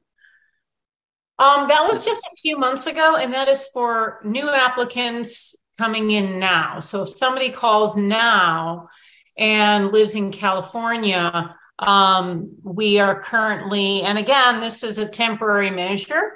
Um, right currently not taking new applicants from California. So anybody who um, is a you know a successor applicant or anybody who's already accepted into the program, this doesn't affect anybody in that situation.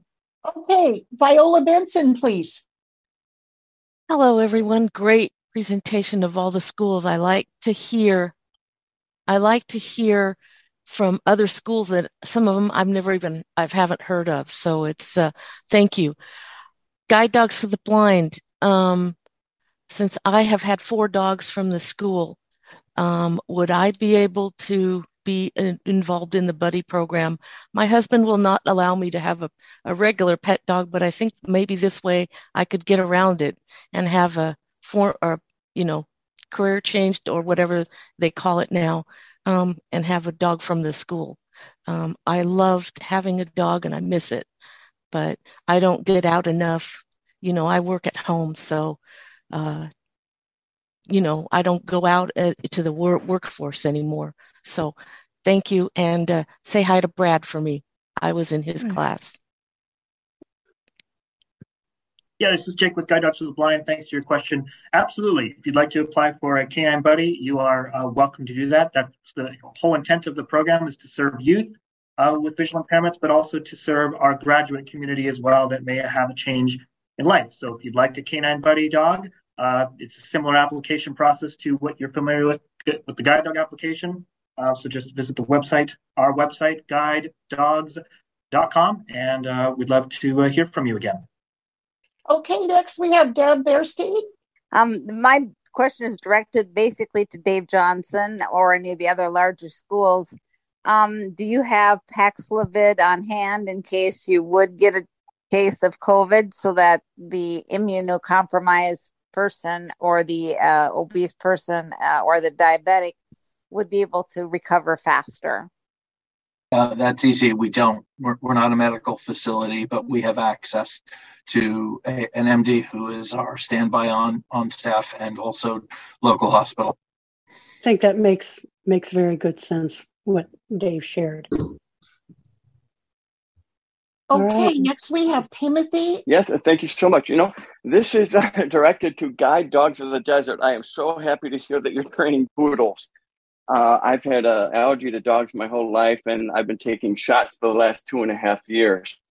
Um, and I was wondering, um, um, like, do most of the the students that come to you are they students that have tried other breeds of dogs and are unable to deal with it because of their allergies. And then they come to you, and I'm really excited to hear how successful is that because I'm praying for a little poodle guide dog. Well, thanks, Timothy. Um, yes, we do. That, of course, is the main reason why we work with the standard poodles. Um, and we have had people that yes have transitioned from um, another type of guide dog to the poodle and they find that they're they don't have allergies anymore. They're not stuffed up anymore. So yes that's um, that's the main reason we do that. We have been very successful with our poodles.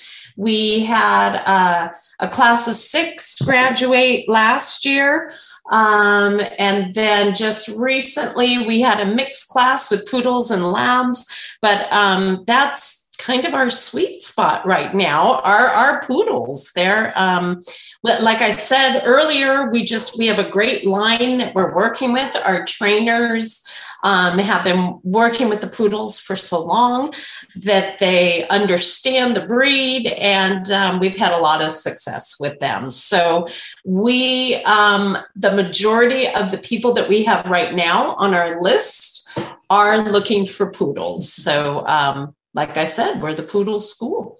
So, Poodle Central. right. Great. All right, Andrea, on to the next. Um, Mike Tyndall, please go ahead. Good afternoon. Thank you, everybody, for the updates. Uh, all the schools, that was wonderful. Rebecca Floyd, uh, we missed what area you cover. And then I also quickly had a question for Eric from Freedom Guide Dogs. Um, I don't think you mentioned in your presentation. How long is your uh, program with students when you're doing a home placement? Eric unfortunately had to leave, um, but it's anywhere from seven to 14. um, I can submit that question to him and put it out on the list, uh, but I think it's around, between probably more like 10 to 14 days.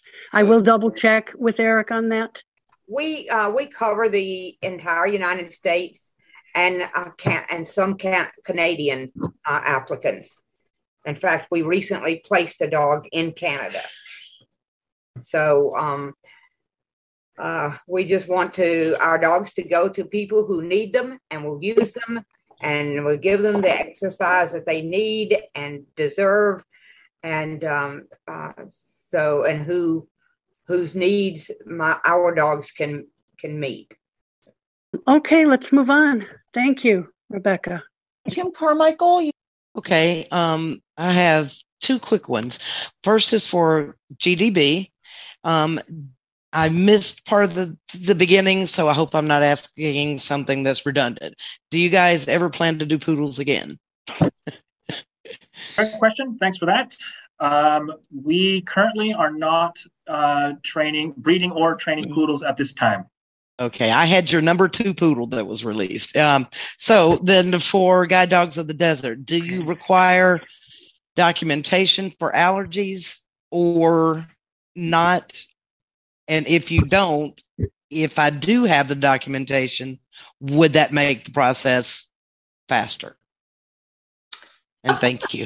It would, Kim, but we do not ask for documentation. But if you have it, sure, send it over. That would be fine. Okay. Thank and you. we, yeah, and typically the people that come to us are looking for poodles, so we we realize that. But yeah. Mm-hmm. Thanks. Sure. Mm-hmm. All right, let's uh, see what else we have. Andrea? Um, am I next? Who's speaking? Oh, this is Linda Yax. I thought it was called on. I have a quick question. This is kind of a strange question, but I, I just want to ask it real quick. So, is there anything in between a full fledged guide dog and a buddy dog that might be provided to a former guide dog user who no longer can cross streets or doesn't have access to good transportation, but would still be able to use a dog in a setting to go in and out of buildings or to, um, you know, uh, like if I were in an independent living situation to walk from my home over to the main building to, you know, for lunch and stuff. And, and I appreciate all of you. Thank you.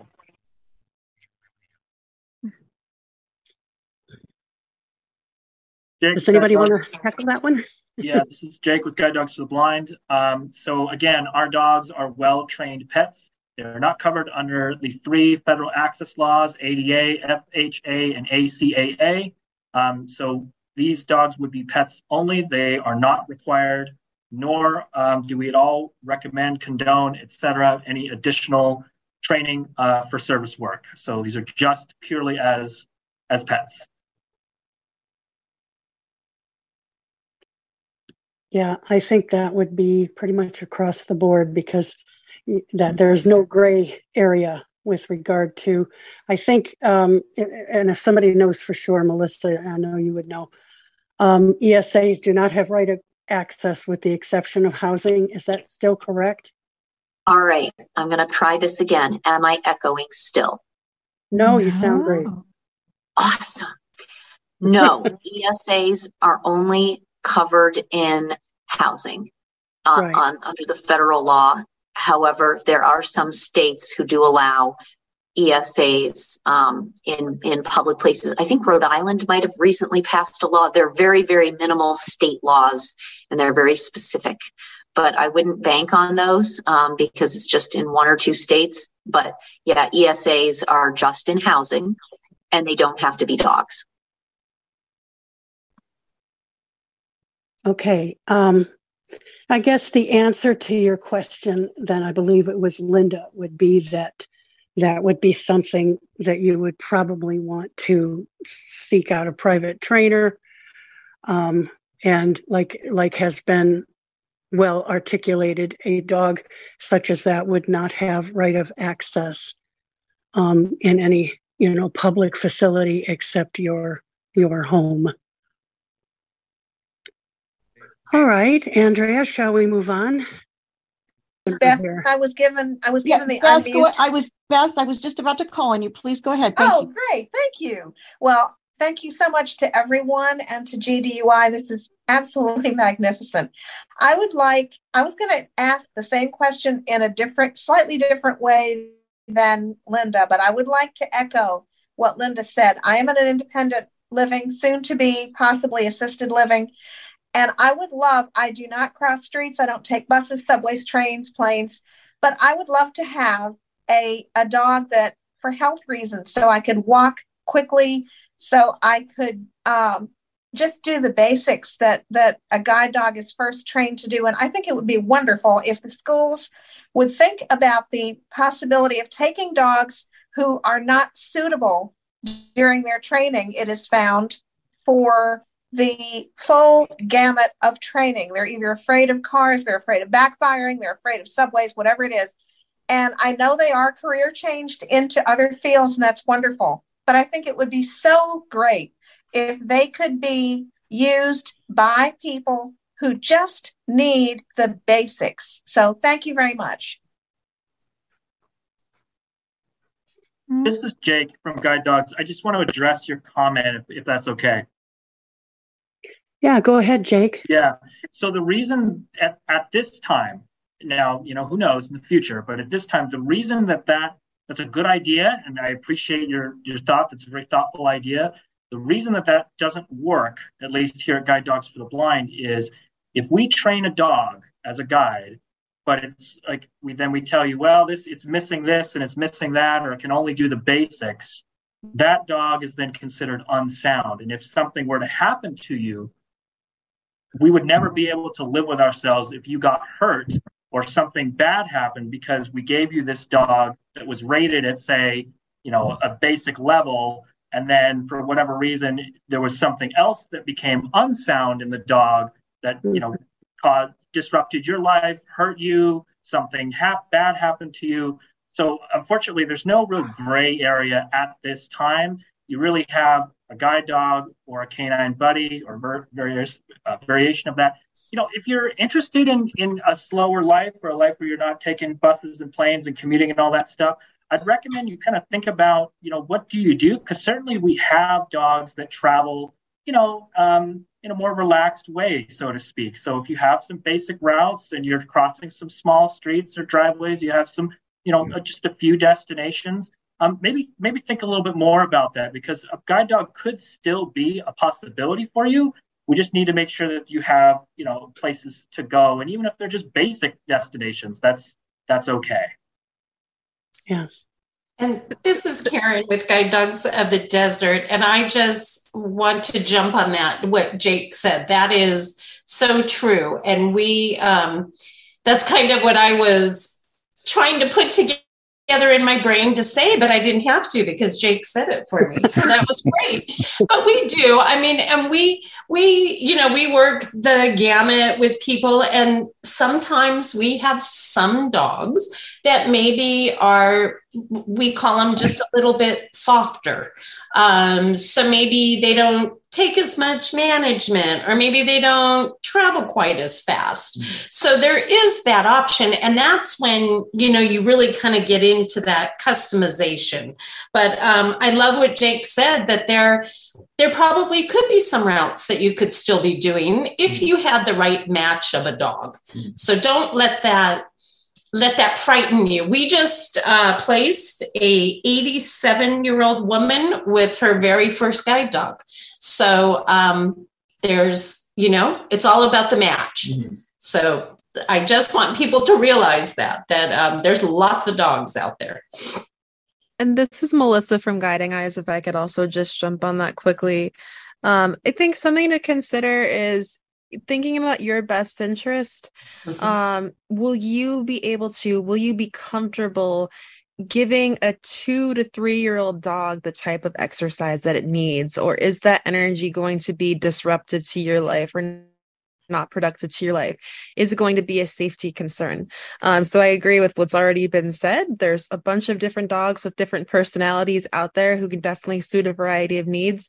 So if you're not sure if that's something that you can take on, or if you want us to help you determine that and work with you as a team approach, I think that's something that any of the guide dog schools here would be would be willing to look at on an individual basis. This is why you keep landlines, y'all, because I disconnected from the iPhone. Go, and go ahead, please, because we okay. have we have limited time. So go ahead. Thank okay. you. Um, this is directed specifically to uh, to uh, Dave Johnson. Um, since I know the Seeing Eye, I think is about the only school that is still offering wheelchair training for handlers who have had dogs from the Seeing Eye before and were ambulatory before. Do you ever see a day because of the fact that other people are ending up with multiple disabilities, when you could take in first timers who are blind but are also dependent on a wheelchair, provided that they either are willing to become proficient with a power chair or are already proficient with a power chair. Power chair, yeah. Yes. Simple answer, yes. We just trained somebody uh, in a power chair who had who did have a dog from another program um, that didn't want to reserve her, and we did. Um, it is about the proficiency with the power chair. Um, I have to say that I admire anybody who can steer a power chair and, and follow a dog because it is tricky business and, and not for everybody. I don't think I could possibly do it without vision. I, my hand's just not that steady anymore. But uh, yeah, we're we're I don't see us um, serving volumes of people um, in chairs because it is really um, very time consuming and so on. But we, we are able to do it. Question is for the buddy program because no one's really talked about it much. Um, if someone is a, is approved for the buddy program, do they come into the school for a short training? How does that work?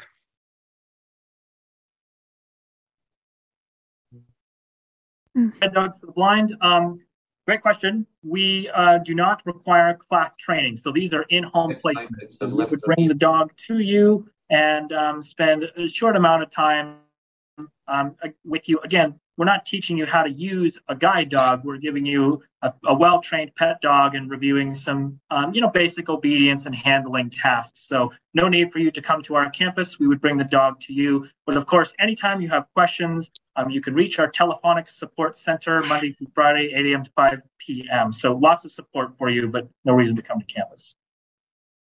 Okay, and really quick, Agnes, please go ahead. Okay, I just have a uh, a question about the positive and uh, reinforcement training that's being used. Is there a time when you use that with your dog, but then you're also taught, you know, how to back off so that if there's a time, so that they will work for you without becoming completely dependent on always getting a treat? This is Megan Dotter with GDF. That's a great question. Um, in our program, and I assume it's similar for many of the other schools, um, within the class program, you would learn how to transition to a more intermittent intermittent reward schedule, as well as pairing other reinforcers like your voice and touch um, to be meaningful to your dog. So you would pair food with that, so then you could rely on those reinforcers versus food down the road. Um, each team is different, but most clients will transition to a more infrequent food reward uh, schedule, and some teams even transition to, um, you know, uh, getting off of food entirely, depending on the intensity of your work and environment and all of those things. So um, that is definitely a part of the dog's training process and formal training as well that they learn to work um, not getting food reward for everything that they do correctly in preparation to transition to the client. I hope that answers your question. Thank you.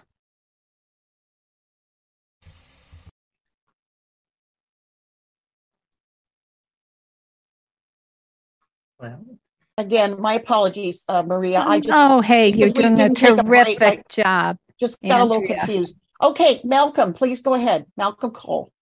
Thank you. Uh, great job, everybody. Really appreciate all these schools and what they do. Um, GDB, do you have different dog sizes dogs depending on the size of the person? A person five five would probably not need a dog as tall as somebody who's six five. Great question. Thanks for that one. Um, so when we look at a dog match, the, what we're primarily look, primarily looking at is compatibility, right? right? Looking at your needs, your lifestyle, the types of travel that you do, the type of handler that you are, control factor, all kinds of things. We can uh, certainly look at a dog size, especially if you are interested in that. Uh, if you have a, a, you know, you want a female black lab and you want her to weigh 60 pounds and stand 21 inch high, you know, we can certainly take that into consideration. But we can also mechanically account for the difference in height. What I mean by that is through the use of our harnesses, uh, they are all um, sort of quick change parts, meaning that the handle and the body come apart and everything's the same. They're all standardized parts. So that means that if you need an extra long handle, it's a matter of a two second clip, clip, put the handle on the harness body, um, and then you've got a, you know a handle that's going to work for you. So even if you're six foot tall and you've got a dog that's you know 48 pounds and 18 inches tall, we can make up the difference with an extra long harness handle. Uh, going the other way, if somebody need uh, has a tall, taller dog or bigger dog that's maybe more gentle or fits their handling style, but they're four foot 11, our harness handle lengths go all the way down to extra short um, itty bitty little harness handle um, to to fit that person's needs. So yes, um, height of the dog is part of it, sort of physicality of the dog, and certainly you have a say in that if you have needs there. But also we can um, make up the difference, and most of the time we do mechanically through the harness handle lengths and sizes. Thanks so May much. I ask another question? Real quickly before we move on, I just okay. wanted to say um, sometimes the uh, height of the dog really doesn't figure into the height of the person. I have a nice tall giant dog and I'm not very tall and I love it.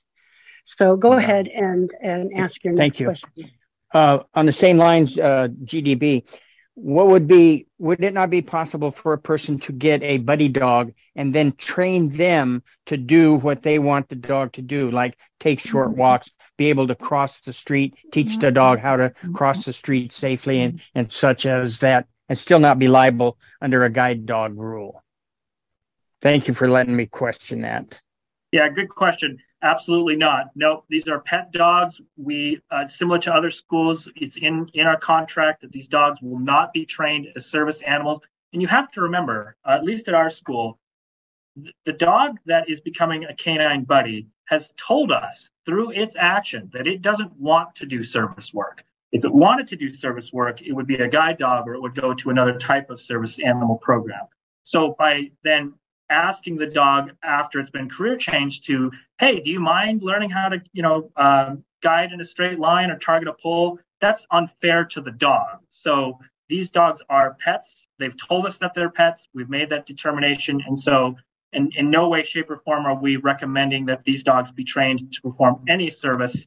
Um, the only thing that they know how to do is, you know, good house manners, basic obedience, sit down, stay calm, and heel, and just generally being a good, lovely, cuddly dog. Yes. Thank you so much, Jake. Now, before we go on to the next question, I am going to jump in here and ask a question that was submitted to me by, again, someone who can't be here in person. And this question is about ownership, unconditional ownership. And um, keeping in mind that all of the schools here have the utmost interest in making sure that the partnership uh, works, the support is given from day one. Um, please address anybody that would like to the difference between unconditional ownership and ownership and why some of the schools retain ownership for uh, uh, several years and even you know uh, once ownership is given is it unconditional um, i know there's a lot of varying issues here so anybody that would like to tackle this question i'd be very grateful Vicki, it's Dave Johnson. Um, we're unconditional ownership. There's there's no contract. There is nothing signed. If you graduate the program and you've you know passed the course and we've home visited you and we have faith in you, you go home, you own your dog, you take care of your dog, and you call us when you need support. Um, that's the way it's always been with the Seeing Eye, and we were founded on that. And that's all I can really speak to from our organization. thank you dave Welcome. Okay, next we have Kitty. Go ahead and uh, you can speak, please. Okay, I'm glad somebody addressed the uh, question about ownership, but I wonder how that works for the um, buddy dogs or the uh, companion dogs. When you get one of those, do you become its permanent owner? Um, and also, could you teach that pet to do things around the house like help you find dropped objects?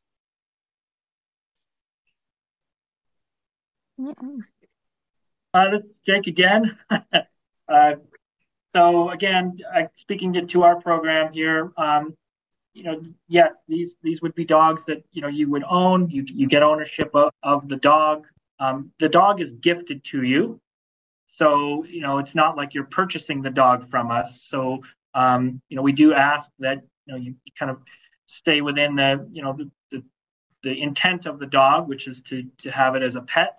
Um, and again, back to my earlier point, you could train a dog to do anything, I suppose, but these dogs have told us in training, right? There's a lot of careful assessment that goes into a guide dog before it even makes it to class.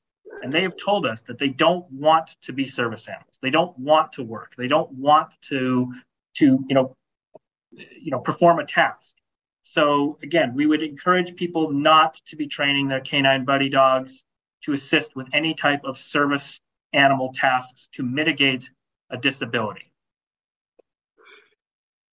Hi, this is uh, Jennifer Johnson with Southeastern Guide Dogs, and I echo a lot of what Jake says. Uh, we have the Skilled Companion, which is the I, I think similar to what the the GDB um, buddy program is, and again, the, exactly what Jake said. These dogs have already told us that they don't want to perform any um, services and they are pets. So we don't want them to be trained for anything. We don't want them to be held accountable for any of these tasks or skills that we would teach in the guide dog or the service dog world. Uh, when our companions are placed, um, like we said, we go through a matching process to make sure that the lifestyle uh, of the family or the individual is going to match that of the dog and the personality and the temperament of the dog.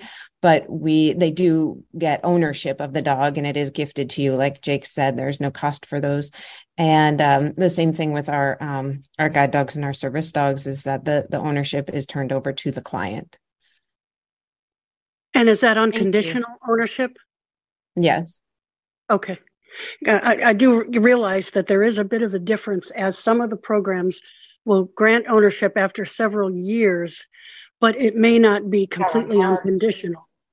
Well, our, ours is um, it, it's right away. You you leave here. Um, we do have a contract that is signed, so there are certain conditions um, that we want you to meet and and agree to, such as you know not neglect in healthcare and um, housing the animal inside. There's various conditions to our contract, but the ownership is turned over um, as soon as you have graduated with our class.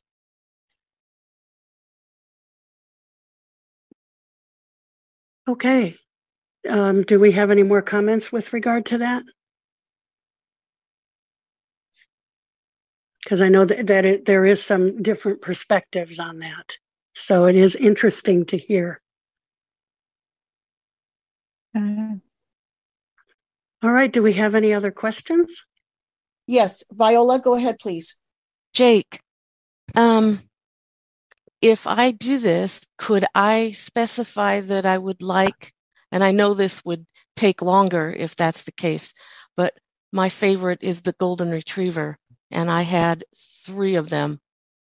Um, would I be able to ask, or that I'd prefer a golden retriever?